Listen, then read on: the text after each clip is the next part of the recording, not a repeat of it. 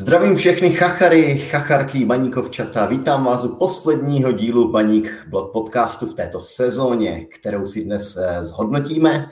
Řekneme si, jestli je dobře, že pokračuje Ondřej Smetana. Pobavíme se o možných posilách a odchodech, nebo si zaspekulujeme, jestli by měl být Patricio Stronaty v reprezentaci. A samozřejmě se dostane i na divácké dotazy, zejména z Twitteru. Eh, vítám tu jako vždy Honzu. Čau Honzo. Ahoj. A Marka. Čau Marku. Ahoj. No a nemůžeme začít ničím jiným než uplynulou sezonou. A, a kluci, první otázka ani nemůže být jiná, než jak hodnotíte sezonu paníku.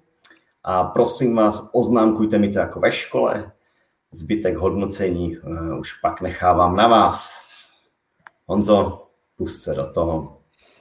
No, školní hodnocení je ošidný v tom, že pomocí těch známek eh, se ne, ne, nepodaří vždycky vystihnout vše, ale pokud bych se měl teda držet té stupnice 1 až 5, tak bych řekl 4, uh, což je jakoby těsně před tím, před tím úplně, úplně propadnutím. Ale pokud teda dáš nějaký prostor, kde si říkal, že dneska je hodně dotazů, takže nás budeš usekávat, ale pokud nějaký stručný prostor mám, tak eh, bych to rozvedl. V podstatě nebyl splněný předsezónní cíl, který si tým dal. Eh, Baník by neměl končit za, za týmy, které mají třetinové rozpočty, jako jsou Pardubice. To je vždycky známka toho, že ty prostředky jsou vynakládány neefektivně a to prostě žádný, žádný vlastník nemůže hodnotit, hodnotit dobře. Došlo ke změně trenéra a opuštění té koncepce, která se budovala. To vždycky taky znamená vlastně přiznání si nějakého selhání. Nepodařilo se stabilizovat ty výkony, protože vždycky jsme měli sérii, kdy se dařilo, která byla následovaná sérii, kde se, kde se dařilo výrazně méně. To, co teďka bude tým čekat v létě, tak je důkazem toho, že se vlastně přiznáváme, že se nepodařily některé posily, No a pokud bych měl hledat, hledat nějaký klad, proč to teda nebyla ta nedostatečná, tak vlastně všechno to, co se, to, co se děje, tak může být kladem do budoucna.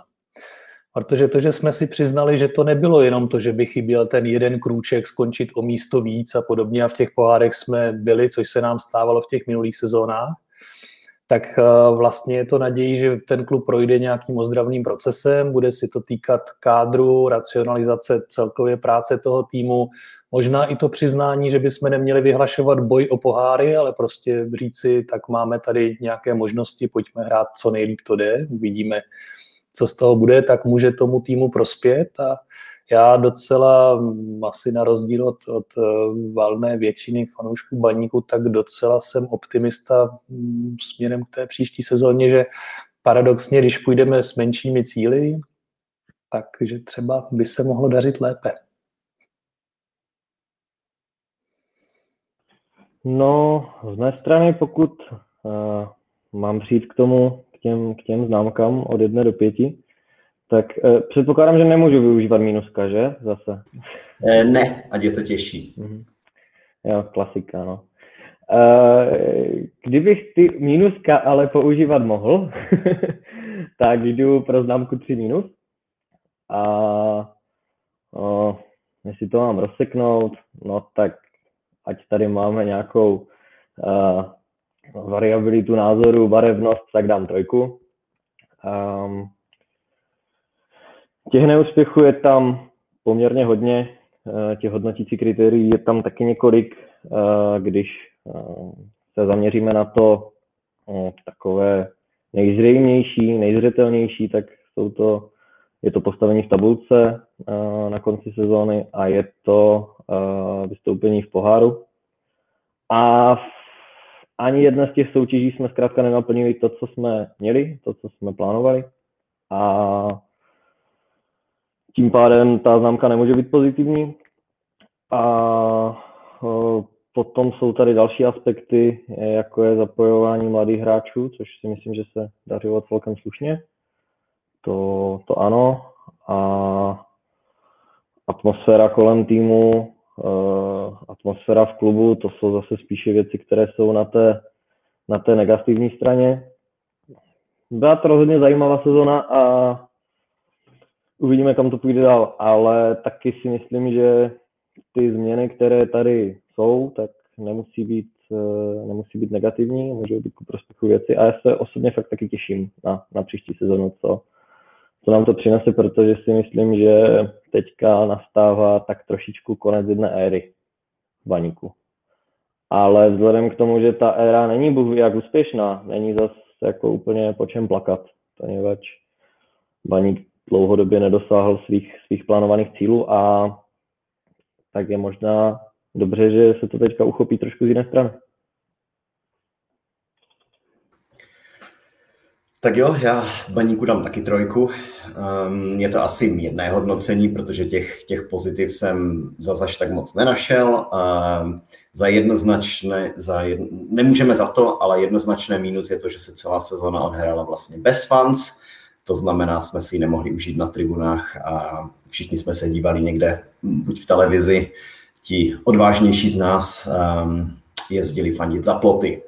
Um, to, co už jste říkali, to znamená nesplněný útok na poháry, to je za mě velká chyba, to umístění je uh, skoro až trapné na osmém místě. Um, za plus považuji, že jsme zvládli některé zápasy s týmy, s kterými se nám tradičně nedaří. Například jsme dvakrát porazili Mladou Boleslav, um, porazili jsme Liberec, uh, jednou je po druhé téměř, porazili jsme Jablonec. Um, na druhou stranu jsme nekonzistentní a pouštíme i některé lehké zápasy, třeba když vedeme doma s Brnem 1-0, to už prostě nemůžeš pustit. Um, to se musí dovést do konce, pokud uh, příští rok chceme jakože mířit někam víc, tak, tak tohle jsou přesně ty zápasy, které nesmíme ztrácet. Uh, těch mladých tam podle mě taky nakonec bylo málo a zachraňoval to vlastně uh, trenér Smetana s Davidem Buchtou, um, který v podstatě se začal objevovat v té sestavě, řeknu až skoro na poslední chvíli, protože už taky není úplně nejmladší, že by to byl nějaký 18-letý talent, to rozhodně ne. Um, ta známka taky nemůže být pozitivní kvůli tomu, že jsme nesplnili takovou tu celou kozlovou uh, etapu. To znamená, nehráli jsme hezký kombinační fotbal, nebo hráli, ale jenom v některých poločasech, uh, takže to se nepovedlo, což rezultovalo v tom, že Luboš Kozel byl odvolán a víme, kde jsme. Jsme s Ondřejem Smetanou. Uh, za další pozitivum bych považoval to, že Ondřej Smetana našel tahouny, nové tahouny týmu eh, Filipa Kaloče a Davida Buchtu. A to si myslím, že je, ať nekončím, ať nejsem úplně negativní a končím pozitivně, to si myslím, že je určitý příslip do příští sezóny. No, s těmi mladými hráči asi dovolím s tebou nesouhlasit, že jich bylo málo, poněvadž eh, podstatně větší prostor, nebo spíš významnější roli dostal už jmenovaný Filip Kaloč, eh, dalším hráčem tebou zmiňovaný už je David Buchta, prosazuje se nějakým způsobem do týmu 21-letý Mohamed Samech, ehm, taky se do týmu probojovává i Rasor a ke konci sezóny už dokonce nahlížel do Ačka eh, Dan Šmiga. A najednou jsme na pěti hráčích, kteří mladých pod, pod 22 let nebo pod 23 let, kteří se v té klubové nebo v týmové hierarchii posunuli poměrně výrazně nahoru a to si myslím, že je velmi slušné číslo. Takže to bych bral jako jedno z velkých pozitiv té sezony a asi nemůžeme čekat, že těch hráčů, kteří tento skok nebo krok provedou, bude každou sezonu 8. Já si myslím, že pět je více než, více než slušné číslo.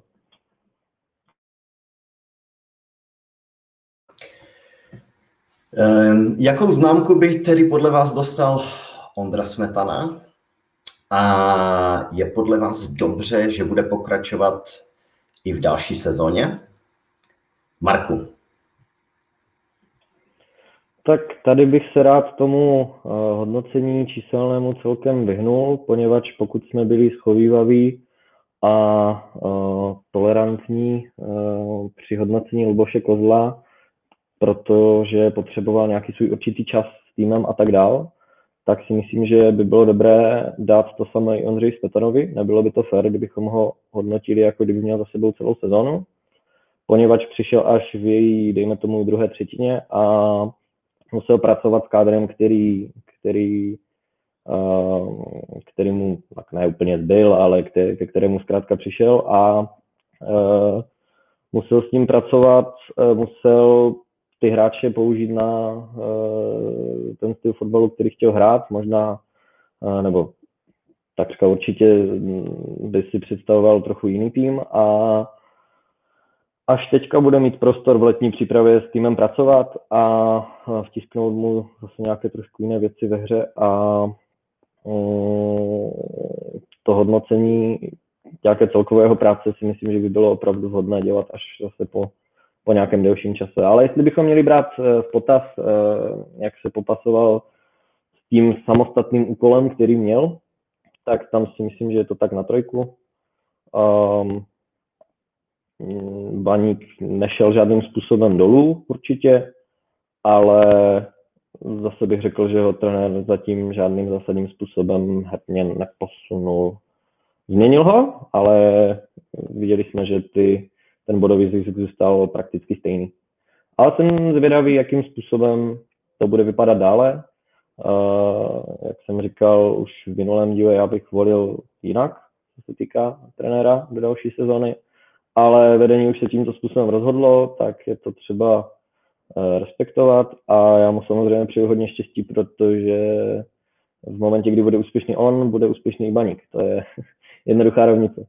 A jsem opravdu moc zvědavý, jakým způsobem uh, teďka do té hry a do celého obrazu a atmosféry v Ačku promluví Tomáš Galasek.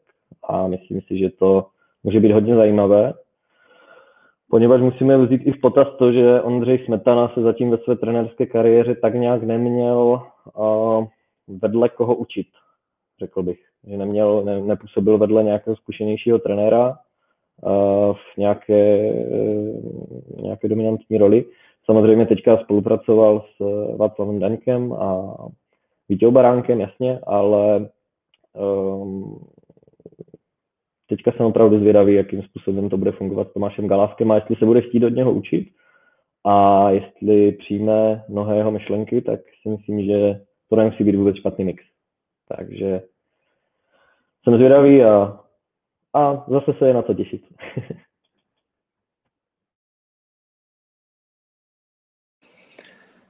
No, tady se na hodnocení shodneme, pokud vyjádřit známkou, tak trojkou, tak aby byl prostor pro zlepšení a určitě to mohlo být horší. No. Uh, myslím, že platí to, že co se týká vztahů v týmu, tak uh, ta změna trenéra pomohla. Řekl bych, že to mělo velmi kladný efekt, zejména v těch prvních utkáních, kdy Ondra Smetana ten tým vedl, kdy všichni byli takový nabuzení, podali jsme hnedka dobrý výkon výkon na Slávy a to je, to je změna, která se povedla. Uvidíme, jestli se stane trvalou, nebo se ty vztahy, tak jak to bývá, časem unaví. Určitě platí to, že tím zjednodušením hry se Baník dostává častěji do střeleckých příležitostí, střílí víc gólů, mimochodem teda taky jich víc dostává. Zlepšily se významně výsledky doma, což byl problém té éry Luboše Kozla, kdy venku jsme uhrávali ty body, které by na poháry stačily, ale ztráceli jsme hodně bodů doma a pod, pod Ondrou Smetanou se výrazně zvedly bodové zisky doma, ale zase se zhoršily ty výsledky venku. Bodový zisk, jak si říkal Marku, tak na zápas je nesmírně podobný. Tam je rozdíl 0,06 bodu přibližně. V tom, jak si oba trenéři vedli. Ale souhlasím s tím, že pokud se prostě tým rozhodl pro Ondru Smetanu, ti, kteří viděli každý den, jak s týmem funguje, tak mu důvěru dali pro další sezónu, doplnili to neskušeným, což je možná trochu překvapení, ale vlastně taky začínajícím trenérem Tomášem Galáskem, tak zřejmě tomu prostě v baníku věří líbí se jim ta, ta cesta, kterou to jde a, a je pak asi správné, že Ondra Smetana dostane prostor, aby mohl ukázat, co s týmem udělá v přípravě a jaký si vybere kádr a k jakým výsledkům to povede. Eh, ještě jedna věc, kterou jsem nezmínil a která, která se tak jako říká, že přestože Luboš Kozel byl poměrně náročný na tréninky, takže pod uh, Ondrou Smetanou se třeba um, zintenzivnili, ale ta fyzická nálož, kterou do sebe hráči dostávají, takže má být ještě větší, což snad nějak souvisí s, se změnou i kondičního trenéra, jestli se nemýlím, ale teď bych se nerad pletl a nikomu křivdil. Už se zase běhají oblíbené schody na bazalech, dokonce se zátěží. A mm, to si myslím, že vlastně některým těm mladým hráčům, o kterým se bavíme, tak může velmi pomoct, protože jak třeba se říkalo, že Ondrovi Šašinkovi možná trochu uškodilo to, kolik času trávil v posilovně, tak to, jaké mají být teďka ty metody, co jsem slyšel, tak jsou takové, že vedou hodně do výbušnosti, pocitu síly, kondice, a to je, to je trochu jakoby jiný druh síly, která se může projevit na tom hřišti. A pokud třeba dneska jsme všichni nadšení z toho, jak hraje David Buchta, tak eh, mně přišlo, že on zhruba po 70 minutách na tom hřišti vždycky trochu vadne. A pokud on dokáže do sebe dostat kondici takovou, že vydrží 90 minut hrát stejným způsobem, tak se zase dostane třeba o, jedno, o jednu střeleckou příležitost víc, o dvě a může ho to, může ho to ještě jakoby velmi posunout v tom, jak bude prospěšný baníku, takže Nemám s tím problém, že Ondra Smetana pokračuje. Jsem trochu překvapený, že nebyl doplněn někým zkušeným, že tam přichází Tomáš Galásek a jsem velmi zvědavý, jak, jak si tento tým poradí um, ve chvíli, kdy prostě přijde nějaká krize, ať už vztahová nebo herní, protože to bude jejich opravdová zkouška a tam jim ty zkušenosti můžou chybět. No, k tomu, co jsi říkal, mám tři takové drobné věci. Je tam ta atmosféra po té změně toho trenéra, to je zkrátka něco, co přijde asi v každém případě, je to, je to starý dobrý efekt nového koštěte. A teď ty vztahy, možná i právě teď, jsou dost prověřovány, protože přichází eh, čas redukce, jak bylo nazváno v deníku sport. A uh, zredukování budou asi i hráči, kteří mějí, měli nebo mají v kabině velké slovo a, a dost to tam podle mě celou situaci naruší a je otázka, jak se s tím tím vyrovná. Na druhou stranu, uh, jak už jsme zmiňovali dříve, tak uh, víme, že ten tým je dlouhodobě pod nějakou psychickou dekou a tady tahle čistka tomu zkrátka může pomoct. Když přijdou dva, tři hráči noví a dva odejdou, jak to bylo většinou dříve, tak se v zásadě nic až tak velkého nestane. Když to tenhle řez může skutečně přinést výrazný nový vítr a může to celý ten tým hodně nastartovat, že svým způsobem začnou nějakým způsobem, uh, no teď bylo strašně moc způsobů, uh, takže začnou, začnou od začátku a v jistém, v jistém směru. No a ještě je tam uh, druhá věc, o které jsem chtěl mluvit, a to jsou výkony ve velkých zápasech, kdy sice máš pravdu, že jsme začali více bodovat doma a myslím si, že jsme uh, možná začali lépe bodovat i s týmy uh, kolem nás a, a pod námi, ale pod eh, vedením Luboše Kozla se mi líbilo, že jsme postupně začali srovnávat krok v zápasech s velkými týmy. Hrali jsme odvážně, hrali jsme takticky zajímavě a hodně mě ty zápasy bavily, musím říct. Kdežto poslední zápasy, obzvlášť teda s pražskými S, to byl takový flashback pro mě trošičku a velké zklamání. Ale zase je to podle mě hodně o hlavě a s podstatně jiným kádrem, což asi nás bude čekat, to může znovu vypadat úplně jinak. A třetí věc, to je ta zkušenost Tomáše Galáska. Tam je to takové dvousečné, jestli je zkušený nebo není zkušený. Jo?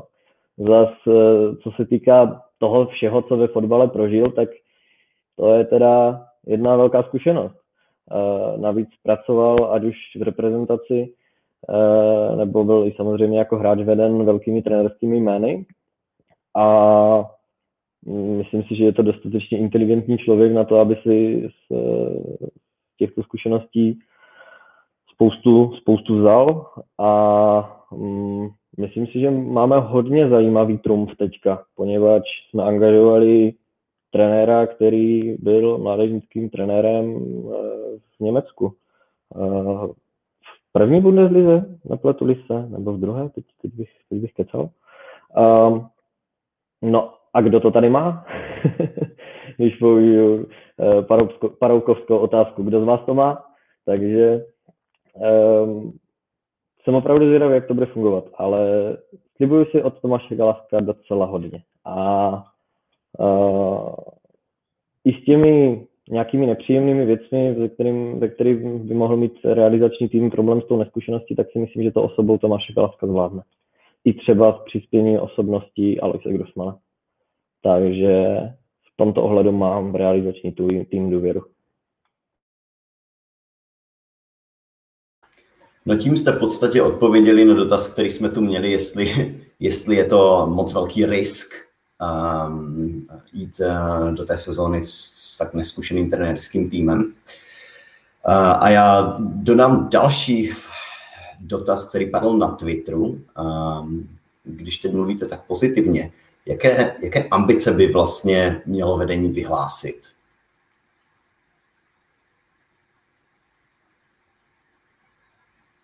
Tak Markus Kus, neboj se toho. Dobrá. Um, docela očekávám, že bude uh, klub poněkud tajemný, co se týká ambicí. Že to nebudou chtít propálit nějakým konkrétním, konkrétním cílem, ale že se to zaobalí do nějakých, uh, no nechci použít slovo frází, ale, ale že, že tam nebudou vystavovat příliš konkrétní čísla a tak dále. A že tam bude důraz spíš na jiné věci. A jaké by měly být ambice za mě, tak to je něco, co ještě neumím odpovědět, protože mm, ten kádr, který Baník momentálně má, si myslím, že bude hodně vzdálený tomu, eh, jakým kádrem bude disponovat v prvním ligovém kole nebo v konci přestupového období. A na základě toho se budou odvíjet nějaké, nějaké ambice. Ale zase jsme plus minus tam, kde jsme pořád. To eh, ambice na první místo to nebudou, na druhé asi taky ne. Eh, mít ambice na střed tabulky, jako se spohodlně zachránit, to asi taky nebudeme mít, no tak eh, zase nám z toho vypadává, vypadávají ty, ty přibližně podobné ambice, jaké byly v minulých letech. Ale, ale nečekám, že by byly tak konkrétně zmíněny, jako tomu třeba bylo v minulosti. Já si myslím, že asi se dá říct, že by bylo špatné, kdyby klub neměl ambice hrát v první polovině tabulky. To by měla být samozřejmost, ale dál bych to prostě asi nespecifikoval. Možná kdybychom třeba v té letošní sezóně si včas řekli, že na poháry to nebude, tak ti mladí hráči mohli dostat daleko větší prostor v té druhé půlce. A ono, když jakoby porovnáme třeba ten náš tým s těmi týmy, které jakoby se do těch pohárů dostávají, jako je Jablonec, Liberec, tak já tam vidím jeden zásadní rozdíl, v čem jako máme fakticky nedostatek, a to je útočník.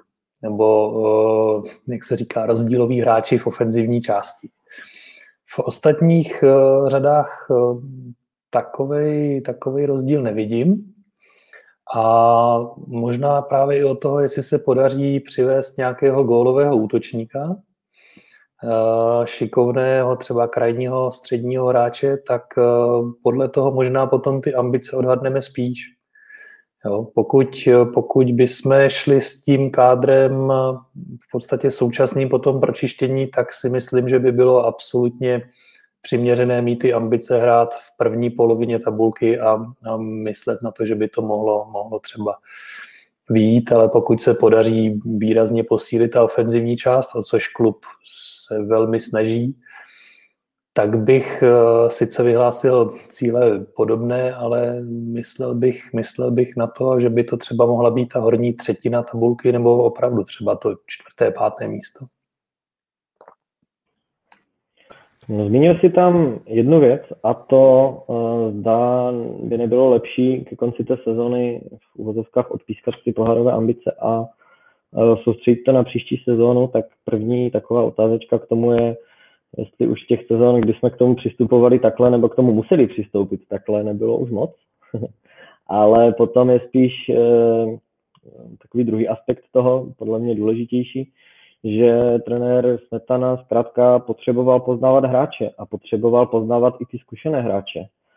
Konkrétně si myslím, že jsem to nejvíc pozoroval u Nemany Kuzmanoviče, kde si myslím, že to bylo, nebo možná je ještě, hodně nerozhodně, co se týká uh, jeho pozice pro příští sezónu, poněvadž bylo pro mě docela zřejmé, že mu styl, který Ondřej Smetana praktikuje, sedí víc, než uh, tomu bylo u něj pod Lubošem Kozlem. A takže tam si myslím, že trenér hodně zjišťoval, jestli na tomhle hráči bude chtít na podhrotu stavět nebo ne, protože tam, tam ta pozice toho nejvyššího z těch středních záložníků nebo, nebo podhrot, nebo jak to nazveme, tak tam si myslím, že to je pro něho hodně dělané u Ondřeje Smetany. Jestli se chytil dostatečně nebo nechytil dostatečně, to už je na jiných, ale, ale možná i tyhle věci potřeboval trenér vzít v potaz. Takže tomu asi rozumím. A pak nastává otázka, kteří hráči tam měli vpadnout do té sestavy víc a na úkor který. A zase se dostáváme k tomu, uh, proč tomu tak bylo nebo nebylo a co se tím sledovalo nebo nesledovalo.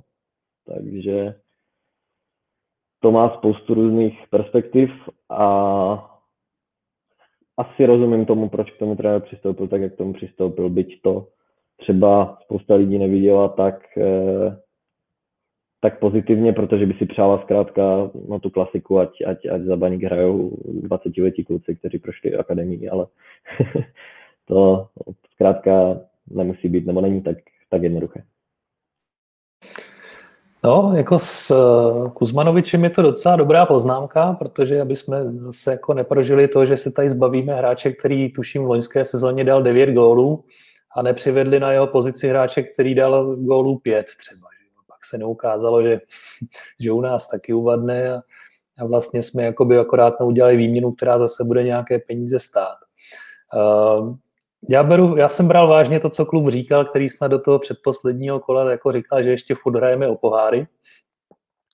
A zároveň jakoby vnímám to, co jsem říkal, myslím minule, prostě ten trenér je v pozici, kdy tam, jako proč by tam měl dávat uh, záměrně hráče, který třeba prostě nemá takový výkon, není tak připravený, ale vnímám jakoby ten druhý aspekt, o kterém, jak říkáš, často mluví fanoušci, že prostě proč třeba uh, Drost ty minuty nedostal, i když s ním takhle bylo, jako co jsem zaslechl mluveno, že by nějaké, nějaké do konce sezóny dostat měl a, a pak jako by to nevyšlo, i když tam byly nějaké karty nebo zdravotní absence. A podle mě už jsme prostě v tu chvíli o ty poháry jako reálně nehráli, když, když uh, se člověk podíval na rozlosování a to, jak se, jak jaký soupeře měli ty, ty ostatní týmy. Takže tam podle mě nějaký prostor byl, a ten většinou jakoby se nenabízí úplně třeba z počátku té sezóny, kdy opravdu se ty týmy rozřazují do toho, co budou hrát. No. Zároveň e, nastupovali hráči někteří, u kterých podle mě už je minimálně měsíc, spíš třeba dva jasno, že se s nimi příliš nepočítá. No, tak e, tam prostě mohli, mohli dostat ten prostor někteří, někteří jiní, protože na těch pozicích se to třeba nabízelo. Jo, tak ono se to různě případů, jasně. Uh, co se týká těch ambicí pohárových do předposledního kola, tak tam si myslím, že se jednalo o psychologickou hru. Že zkrátka nechtěli to jakýmsi způsobem zabalit, byť nakonec ten zápas v té Plzni vypadal takovým způsobem, jako by se to už opravdu zabalilo. Ale v každém zápasu se o něco hraje. Ať už eh, klub o něco hraje, tak hraje o něco trenér, tak hrajou o něco hráči. Eh, ať už je to samozřejmě nějaké, nějaké um, vnitřní pohoda, forma, uh, upozornění se na individuální výkony a v neposlední řadě samozřejmě finanční složka. Takže dokážu si třeba představit situaci, že jsem hráč základní sestavy, to by bylo pěkné. Eh, a uh, třeba je mou motivací mimo jiné samozřejmě ta finanční stránka a hraju zápas s nějakým srovnatelným týmem, například se Sigmou, a trenér se rozhodne uh, dát tam dva, tři mladé kluky, kteří jsou takřka bez ligových zkušeností a potom mi ten zápas třeba prohrajem a to by se mi úplně nelíbilo, se přiznám, jo? poněvadž tímto tahem trenéra jsou narušené určité věci a zase je to něco, co nepřispívá té atmosféře v kabině, nebo nepřispí, nepřispívalo by. Takže ono to fakt není tak jednoduché. Tam prostě sypat ty mladé kluky, děj se, co děj. A přiznejme si taky, že tam je velká, velký tlak ze strany nás fanoušků na to, aby se pořád hralo naplno, aby se bodovalo, aby ty zápasy byly úspěšné, i když už o nic nejde, protože taková je natura prostě fanoušku baníku. My chceme, ať ten baník vyhraje i v tom 30. které to bylo 34. kolo letos s tou Karvinou doma, i když už víme, že prostě budeme osmí. No. Honzo, ty si chtěl ještě něco dodat?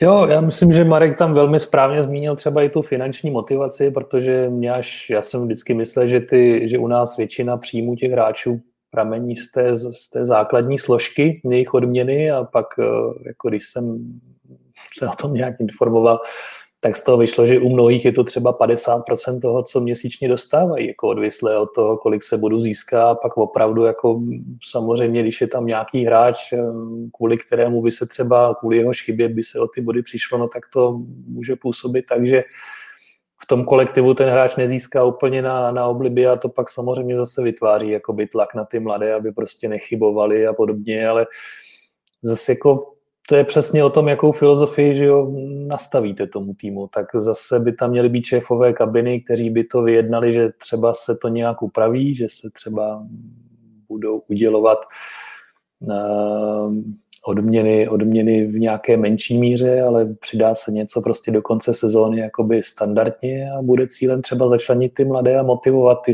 ty starší, zkušenější hráče, aby vlastně oni byli nápomocní. Mně se třeba hrozně líbilo, jak jak eh, se zmiňoval, tuším, David Buchta, nebo to někdo říkal o něm, jak, jak vlastně za ním chodil, že jo, flaška, říkal mu to nevadí, že ti to nevyšlo, prostě udělej to znova, ty to umíš, teď to vidím na tréninku a podobně. A to je strašně jakoby pozitivní role, kterou můžou ti zkušení hráči sehrát, pokud se k tomu postaví takhle. Samozřejmě pokud by ho jebal, pardon, pokud by, pokud by ho kritizoval a říkal, jako za tebou se nedá hrát, prostě mě tam chodí přes tebe jako v předčíslení dva na mě a pak jako si čtu tamhle na forech, jako že já nestíhám a se mu, se jako chyb, ze kterých vedou góly, no tak, tak to samozřejmě pak na toho hráče působí jinak a, a jako nemotivuje ho k tomu, aby, aby hrál odvážně dopředu, takže jakoby je to, ten fotbal je soubor spousty aspektů, kdy kdy eh,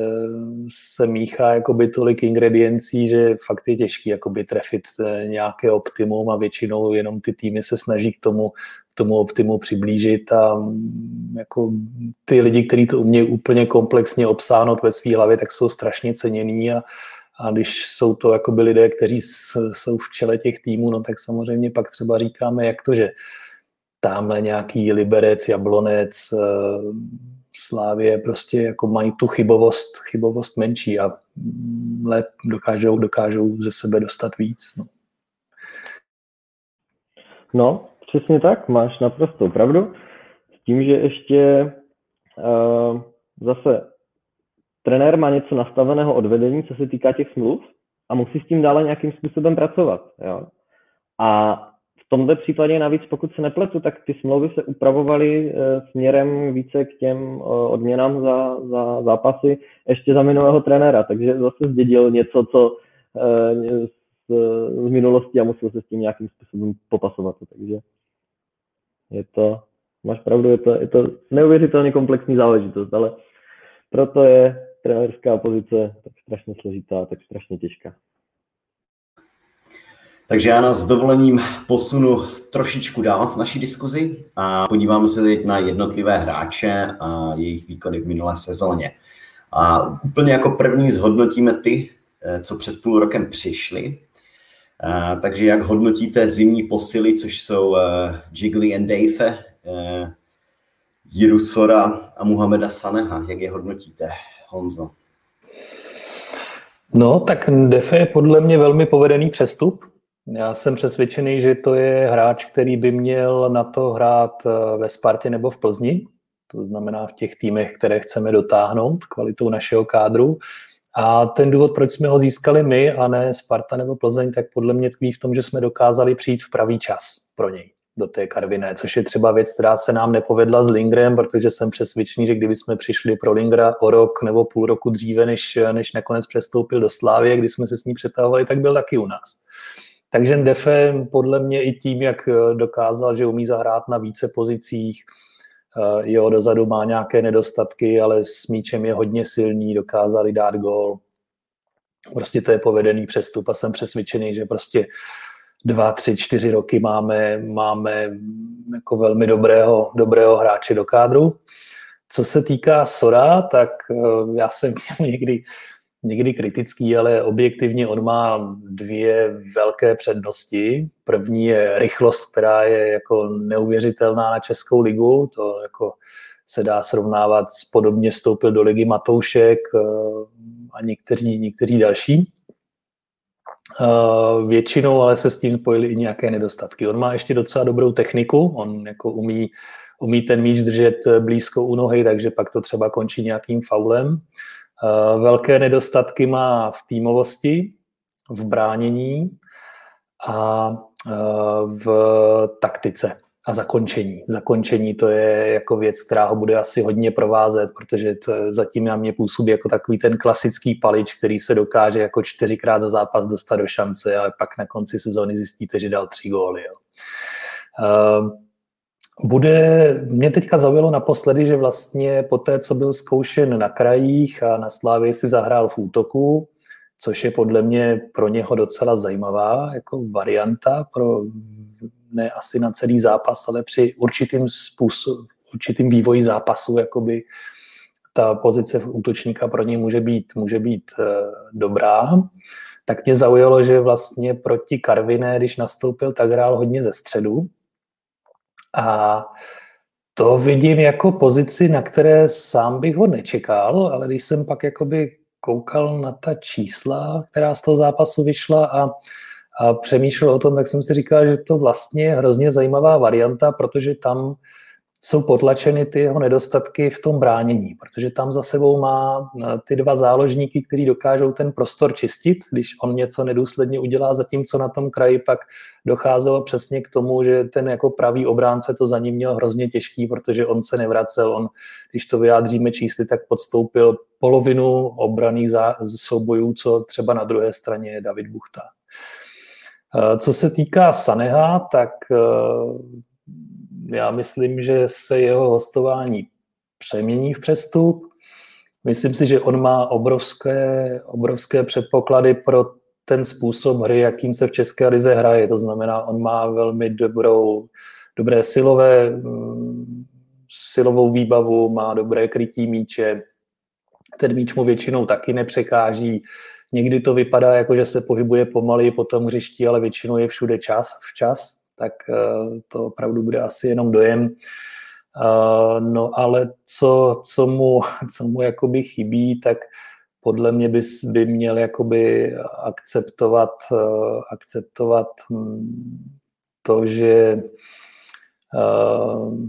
no, když jsem u Sara, u Sara mluvil o určité netýmovosti, tak, eh, tak eh, to, že upřednostnil prostě nějaké, nějaké vyznání, nic proti tomu, ale vnímám to taky jako určitou netýmovost, protože to zrovna bylo v době, kdy ten tým na něj chtěl spoléhat a určitě by toho odehrál víc, kdyby prostě nebyl tehdy díky, díky svému vyznání fyzicky slabší tak eh, to je asi jakoby věc, kterou by měl zvážit, pokud by se chtěl třeba posunout ještě do nějaké kvalitnější soutěže, protože třeba Mourinho, Finteru, Milán, prostě hráči, kteří to pojímali obdobně, to období Ramadánu, tak prostě z kádru nemilosrdně vyřazoval na to období. Dobrá, já zase budu reagovat mnohokrát. Uh, vezmu to chronologicky. Uh, u Jigliho Endefeho si říkal, že jsme přišli včas, na rozdíl od třeba Ondry Lingra. A to je otázka, jestli Baník vůbec u něj mohl přijít včas u Ondry Lingra, jo? protože um, on explodoval loňské jaro, těma výkonama šel výrazně nahoru pod trenérem Jarábkem tehdy A kdyby baník pro něho šáhl v zimě, tak to byl poloviční hráč, než jaký byl na jaře. Kdo mohl vědět, že se tímhle způsobem rozstřílí? Kdybychom ho v té době přivedli, tak se možná teďka bavíme o tom, kam ho vlastně vůbec upíchnout na hostování, protože se nám ho nepodařilo nikde zasunout do sestavy a tak dále, takže tam si myslím, že měl fakt jako baník spíš takovou nějakou smůlu. Jo? A, a v momentě, kdy natolik vystřelil, tak už se zkrátka o něj ucházeli jiné kluby a, a bylo hotovo. No. Ale tam si fakt myslím, že to bych, to bych opravdu neházel na sportovní vedení baníku. To by bylo, to fakt byla těžká situace. A myslím si, že by ta kariéra jeho se odvíjela jinak, kdybychom po něm sáhli třeba o toho půl roku dřív než Slávia. A potom byla, a potom si mluvil o Sorovi a jeho zařazením na střed, tak e, taky mě to zaujalo, nečekal jsem to, že, že by ho tam trenér použil. A velice správně si zmínil, že tam e, byly schovány určité herní nedostatky. Na druhou stranu byl schovan i, byla schována i jeho jedna ze dvou hlavních předností, a to je ta rychlost. Jo. A teď neříkám, zda je to dobře nebo špatně, to celé, ale zase je to o tom vyhodnocení a vybalancování těch eh, přínosů toho hráče a jeho slabin. A jsem moc vědavý, kam, kam ho nakonec trenér zařadí, ale myslím si, že spíš to bude to křídlo s tím, že budou pracovat na té obrané fázi bych si osobně typnul, poněvadž asi i proto, že budou baník čekat na hm, té pozici ve středu hřiště nějaké posily.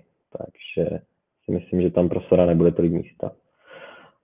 Um, co se týká Saneha, uh, tak velice dobrý přestup, teda pokud se to promění přestup skutečně.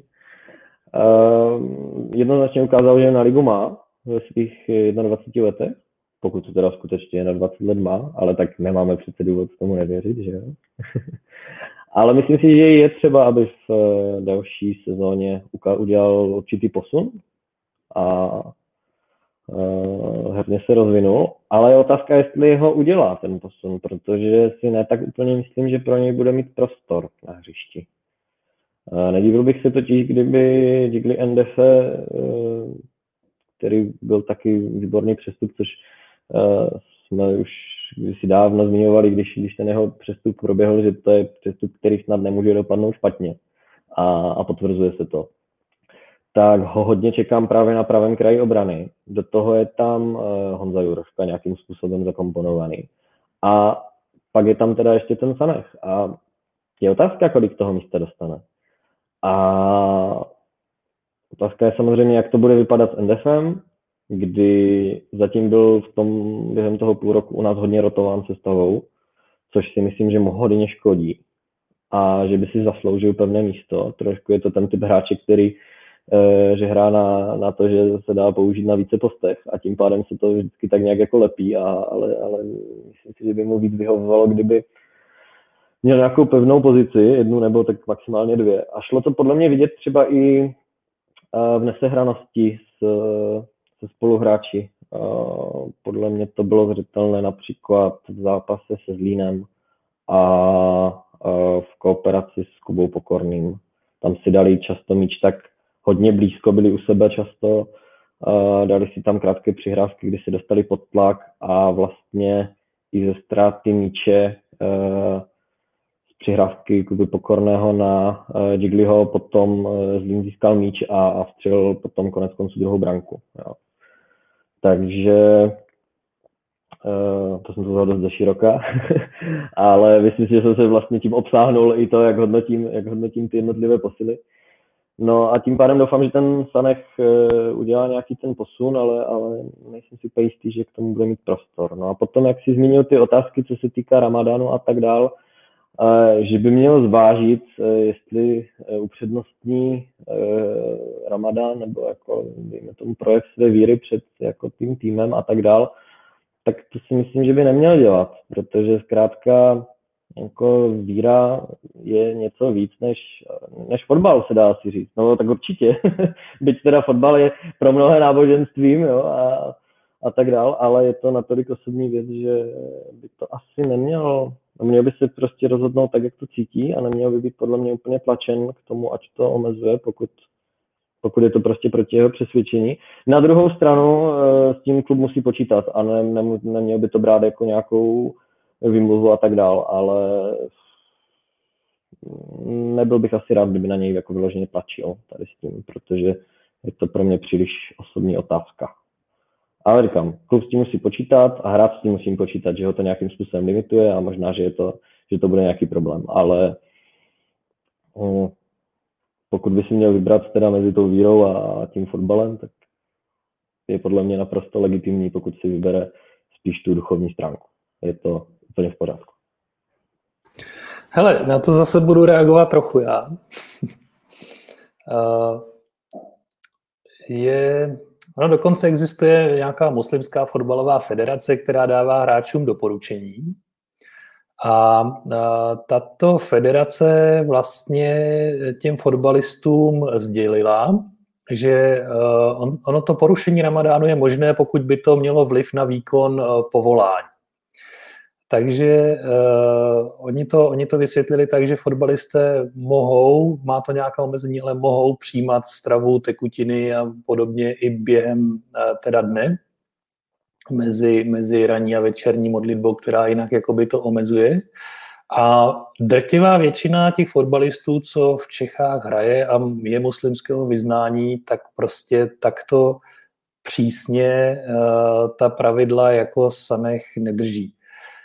A já prostě, když bych byl v pozici, zda mám zaměstnávat člověka, já vím, že eh, by to člověk neměl jako úplně posuzovat, ale pokud ten hráč jako prostě vždycky měsíc až měsíc a půl, protože on byl zeslabený i poté, eh, tak prostě není schopen podávat stoprocentní výkon, tak si myslím, že by on především sám pro sebe si měl uvědomit, že ho to ve výkonu v jeho kariéře omezuje. A měl by prostě zvážit, zda to neudělá jako třeba fotbalisté jiní stejného vyznání v Čechách, kteří to třeba aspoň, aspoň přijímají ty tekutiny, včetně nějaké výživy a podobně a to umožní být plně připravení na, na ten svůj vlastně pracovní výkon. A co se týká Lingra, jestli ještě můžu, tak myslím si, že případ Ondry Lingra je takový, že ten, u něho bylo vidět, že, že má spoustu fotbalových dovedností a že i v těch, i v těch fanouškovských diskuzích byl on velmi často zmiňován jako někdo, pro koho by se do Karviné mělo šáhnout eh, dřív, než, než teda vyletěla, měla o něj zájem ta Slávě. Nevím samozřejmě, zda ta Karviná už tehdy sama necítila, že to může být jakoby pro ně velký přestup a to, a že by třeba byl problém tam nějaké schody dosáhnout, ale, ale uh, pokud prostě chceme ty kluby jako Slávie, Sparta, uh, Plzeň, uh, Jablonec dotáhnout, tak musíme umět to, co to, co umí oni a prostě šáhnout pro ty hráče vlastně dřív, než to o nich vědí všichni, že jsou dobří. Zajímavé poznámky s tím Ramadánem, to jsem vůbec nevěděl. To je eh, zase něco, co mi do toho vneslo trošku jiný pohled. Díky za to. Uh, zaměstnavatel, no tak ne úplně právně, protože víme, jak, jak to je v Česku postavené s smlouvama, ale uh, tak chlebodárce, dejme tomu, uh, který je zodpovědný za nějaký svůj výkon, tak uh, musí upřednostnit výkonnost. To je jednoznačné a, a skutečně by pro tohle neměl brát ohledy, protože se sám znevýhodňuje. To je jednoznačné, v tom se, v tom se jednoznačně zhodneme. A pak je tady ještě další věc, eh, taková poznámečka, že eh, pokud se nepletu, tak teď je to druhý nejdelší ramadán, myslím, co, co může být, protože ramadán je nějakým způsobem cyklický svátek, podobně jako Velikonoce. A teďka je jeden z nejdelších. A zase to se to přehoupne a brzo bude jeden z nejkratších a to už jako je otázka pár hodin, že, že se bude Ramadan odehrávat někdy, já nevím, v březnu nebo něco podobného. Takže ten vliv na to bude menší, a to je jenom tak, tak jako no.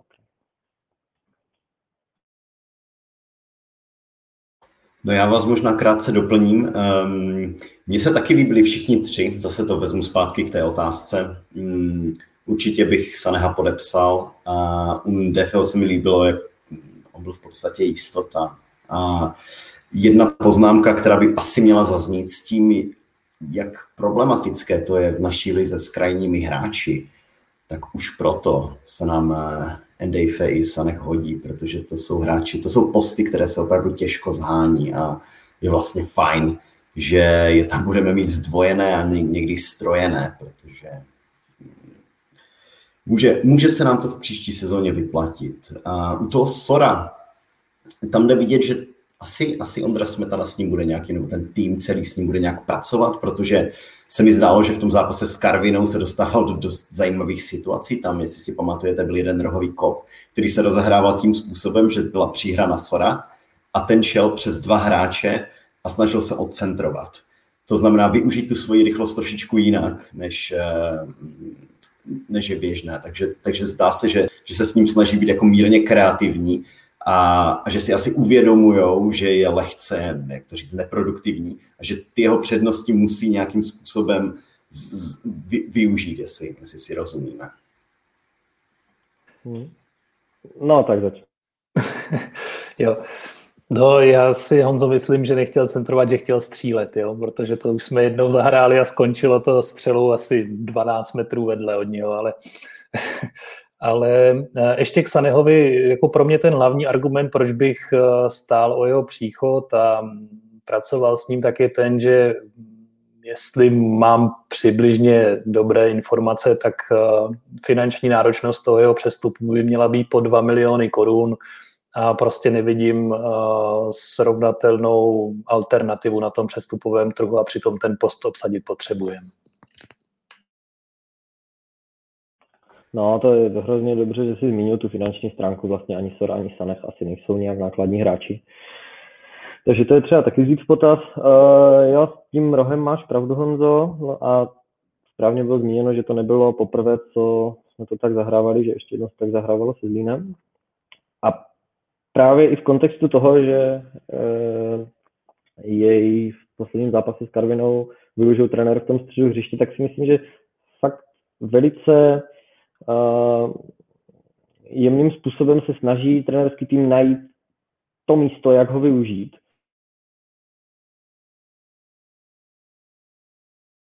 Obrovská, ob, ob, že to bude obrovská zbraň. Asi můžu říct, že před nějakým časem jsme si s Honzou psali a položil mi otázku, myslíš si, že z toho Sora něco bude? a já jsem mu odvětil, že tak jako definuj mi, co to znamená, že z něho něco bude. Jestli to bude hráč, který nás za dva, tři roky bude naprosto táhnout a prodáme ho za velké peníze do zahraničí, to si osobně nemyslím. A ten uh, deficit tam je zkrátka v té efektivitě. A já fakt drazím myšlenku, že to zakončování je něco, co musí mít člověk hodně, hodně vrozené. Je to ale trošku něco jiného než jako řešení finální fáze ve smyslu těch samotných rozhodnutí, které ten hráč zvolí.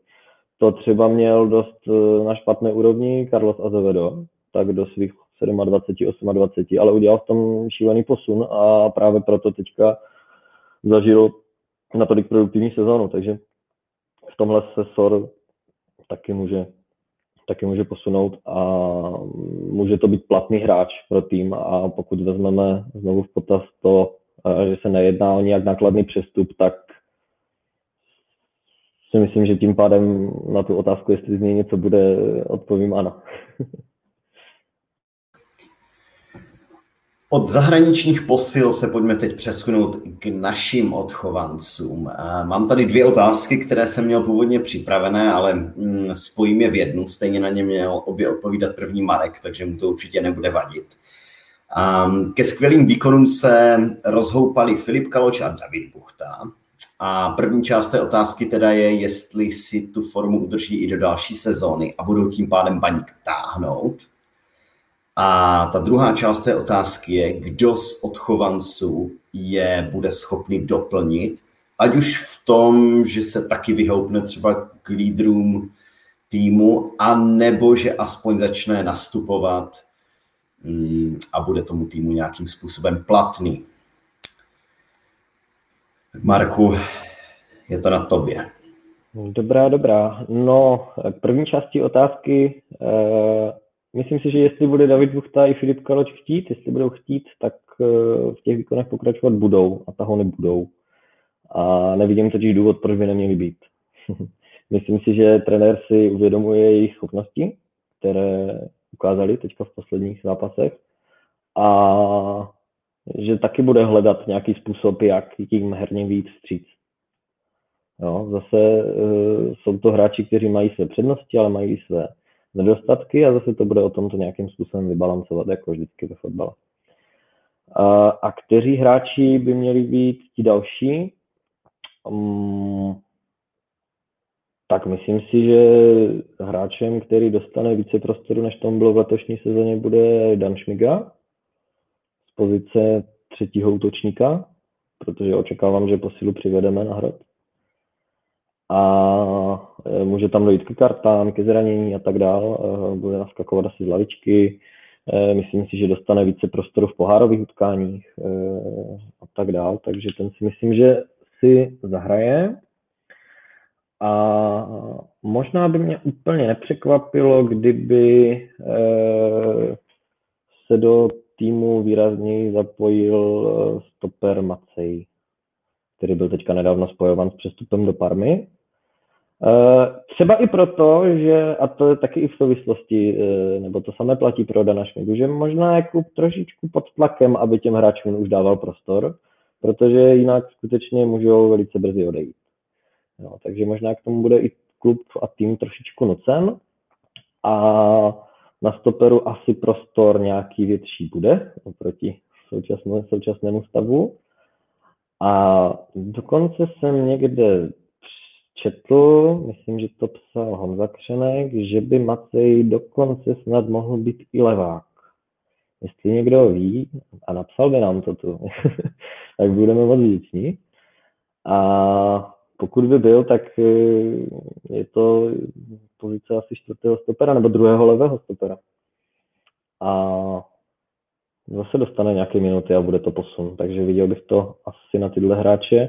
Eh, možná nás překvapí v přípravě Čenčala, Střince. Um, dalším hráčem, co hostoval v druhé lize, byl Samuel Kulik. Ale to už jsou takové, jsou to hráči, kterým jako nedávám tak velké šance, že by se do toho Ačka hnedka prosadili, ale, ale kdo ví, jako můžou se v přípravě ukázat a třeba když to nebude v první půlce sezóny, může, můžou naskočit během zimy.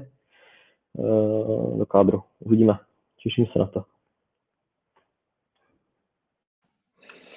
Jo, co se týká Filipa Kaloče a Davida Buchty, přesně jak si říkal, Marku, prostě nevidím vlastně jediný důvod, proč by se měli zhoršit, proč by neměli pokračovat v tom vývoji a oni už dneska nejsou prostě jenom jako hráči, kterými se vyplní nějaká místa sestavy, oni jsou prostě takovým tím dobrým základem toho týmu, který tam plnohodnotně patří a mají teďka trenérem přidělené dobré role a, a ty jejich výkony jsou velmi hezký. Filip Kaloč má podle mě jako dobrý předpoklady dál rozvíjet ty svoje herní schopnosti.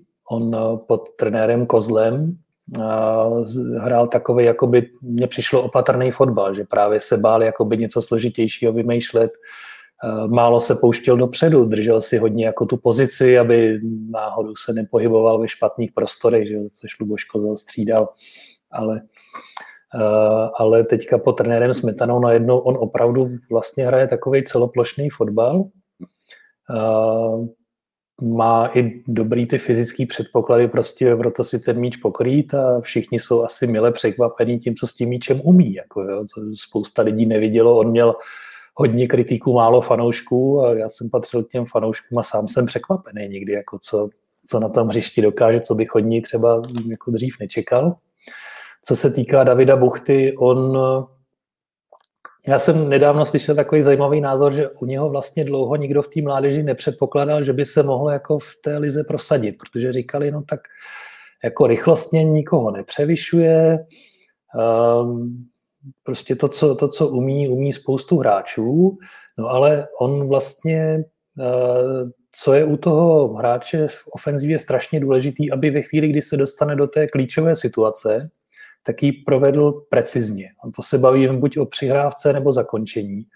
A to prostě ten David Buchta má naprosto fantastický. Prostě třeba teďka taky sice nedal gól, trefil tyč, měl tam ještě jednu dobrou střelu, ale ta přihrávka na Azaveda byla, jako ta nešla udělat líp. Jo, a to bylo jeho slabší levou nohou, kterou taky střílí góly. A, a četl jsem na to takový hezký názor, že to má v lize strašně málo hráčů a přemýšlel, kdo to na téhle úrovni má a fakt jich je hrozně málo. Jo. To, on, on pokud eh, podobně jako někteří ostatní dokáže se vypořádat s nějakými drobnými nedostatky, které má, což třeba já vidím v té kondici, ale to může být i dáno tím, že vlastně třikrát během té sezóny vypadl ze zdravotních důvodů z tréninku. Uh, třikrát co vím, možná, možná tam byly ještě nějaké jiné limity, tak uh, to bude jeden z nejzajímavějších hráčů v lize když se nebavíme zase o, o Spartě Slávy a, a těchto týmech. Takže u něho, u něho mám velké očekávání. Možná se stane to, že nebude dávat tolik gólů, mít tolik asistencí, ale prostě bude to zajímavý hráč. Co se týká dalších men, která by mohla pronikat, tak eh, přesně mě napadlo, že pokud by neodešel Macej, tak eh, vzhledem k tomu, jak se může vyvíjet naše situace se středními obránci, tak by překvapivě to mohl být on, kdo zaujme pozici třetího nebo čtvrtého hráče. A proč ne? Proč ne? Znamenalo by to, že se na hřiště dostane, buď do závěrečných minut, nebo, nebo v případě nějakých absencí. A on zrovna by neměl mít ten problém, že by nebyl e, fyzicky připravený na, na soubojovost České ligy. E, určitě očekávám, že e, Drost by měl, eh, pokud prostě se má ta jeho kariéra někam vyvíjet, tak eh, začít tu ligu třeba po minutách, ale hrát nějak pravidelně. By prostě se nestalo to, že, že bude mít za půl roku jako dva pětiminutové starty. Eh, no a jeden z těch jako možná úplně nejpodstatnějších úkolů pro sportovní vedení baníku do té letní přestávky tak eh, je vymyslet, jakou roli budou, budou mít eh, Šmiga a zmíněný Macej, pokud zůstanou v Ačku eh, a pokud zůstanou v baníku.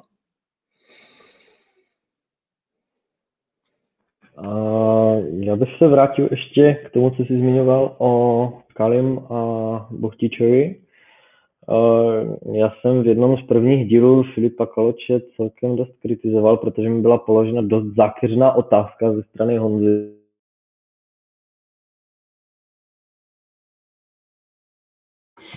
Marek nám vypadává, no.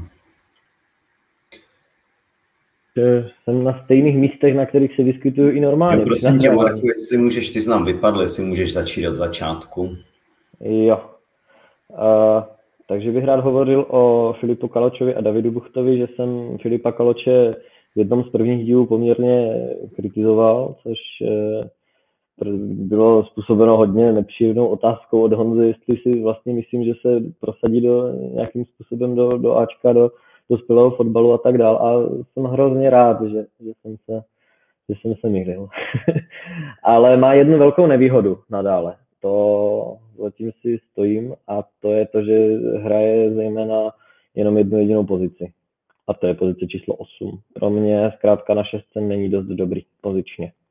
Neví úplně, na kterých prostorech se má vyskytovat a e, zůstávají za ním díry, nebo i před ním díry, protože nemyslím si, že dokáže správně vnímat e, hloubku hry.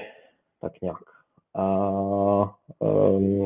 při těch tříčlenných zálohách uh, jsou hráči, kteří umí zahrát 8 i 10 nebo 8 i 6, jsou zkrátka hodně žádání a tam může mít skutečně velkou nevýhodu, let kdy třeba když se někdy bude uh, skládat kádr, tak uh, ta univerzálnost jednotlivých hráčů hraje velmi významnou roli. Stačí se podívat do Slavě, tam jsou ti hráči, kteří dokážou zahrát více pozic cenění zlatem, což Kali momentálně nenabízí a nejsem si úplně jistý, zda to v budoucnu nebo v blízké budoucnosti nabízet bude.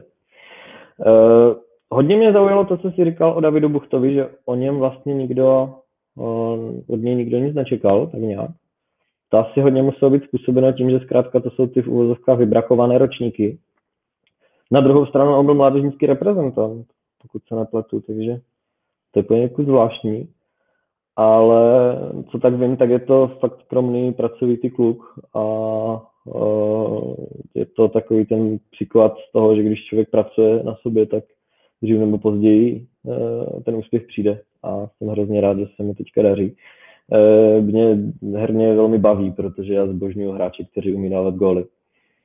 A naopak e, jsem až takřka alergický na hráče, kteří si dostávají do, kvantu, do kvanta šancí a, a nic z toho nepromění. Jo. Třeba typickým příkladem je Mick van Buren, že jo. To já jsem jako ledově klidný, když on jde třeba sám na golmana, jo. To, to, to všichni víme, jak to dopadne v podstatě, jo.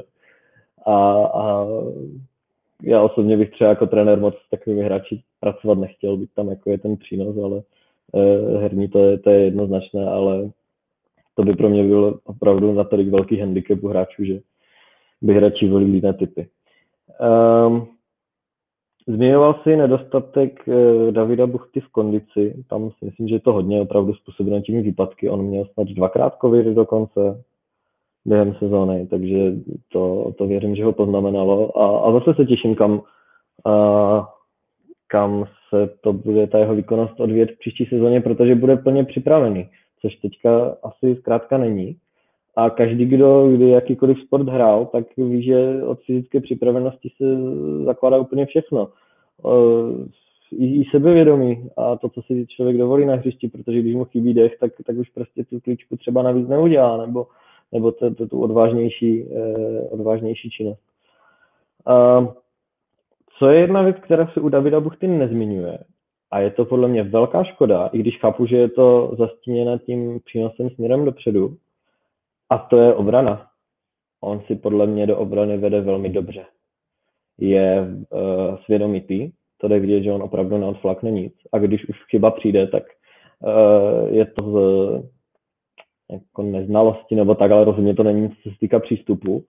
A uh, účastní se opravdu velkého množství osobních soubojů. Pokud se nepletu, tak v posledních pěti zápasech absolvoval nějakých 16 obraných soubojů, což je skutečně velké, velké číslo, zvlášť když to člověk porovná s hráči, kteří se vyskytovali na křídle třeba na druhé straně, anebo e, třeba i v porovnání s Diglem Endefem je na tom lépe. Jo. A to je, to je podle mě impozantní počin, takže je to opravdu komplexní hráč, nejenom, nejenom dopředu, ale i dozadu. Tady paradoxně, přesně jak jsi zmiňoval, jo, David Buchta je jako nesmírně inteligentní kluk, což je hrozně dobře, protože on si uvědomuje, že prostě musí tvrdě pracovat, že to není o tom, že najednou se mu daří a bude to tak vždycky, ale je prostě on v sobě má tu touhu furt se zlepšovat, pracovat na sobě. Někdy to teda potom zase ty fotbalisty začne brzdit třeba v období, kdy si jim nedaří, že to nedokážou úplně pustit z hlavy ale paradoxně David Buchta strašně dobře zareagoval, jestli si vzpomenete na podzimní zápas eh, ve Zdíně, kdy, kdy jeho tam jako nějaký zdínský hráč, nevím, jestli to byl Matějov nebo kdo, strašně vykoupal a on ho potom jako stahoval za ty trenírky a málem z toho byla ta penalta. Tak to byl okamžik, kdy podle mě si David Buchta uvědomil, že jako v té lize se to fakt musí hrát nějak jinak. On tehdy taky dostal dost kritiky za to od, od trenérského týmu.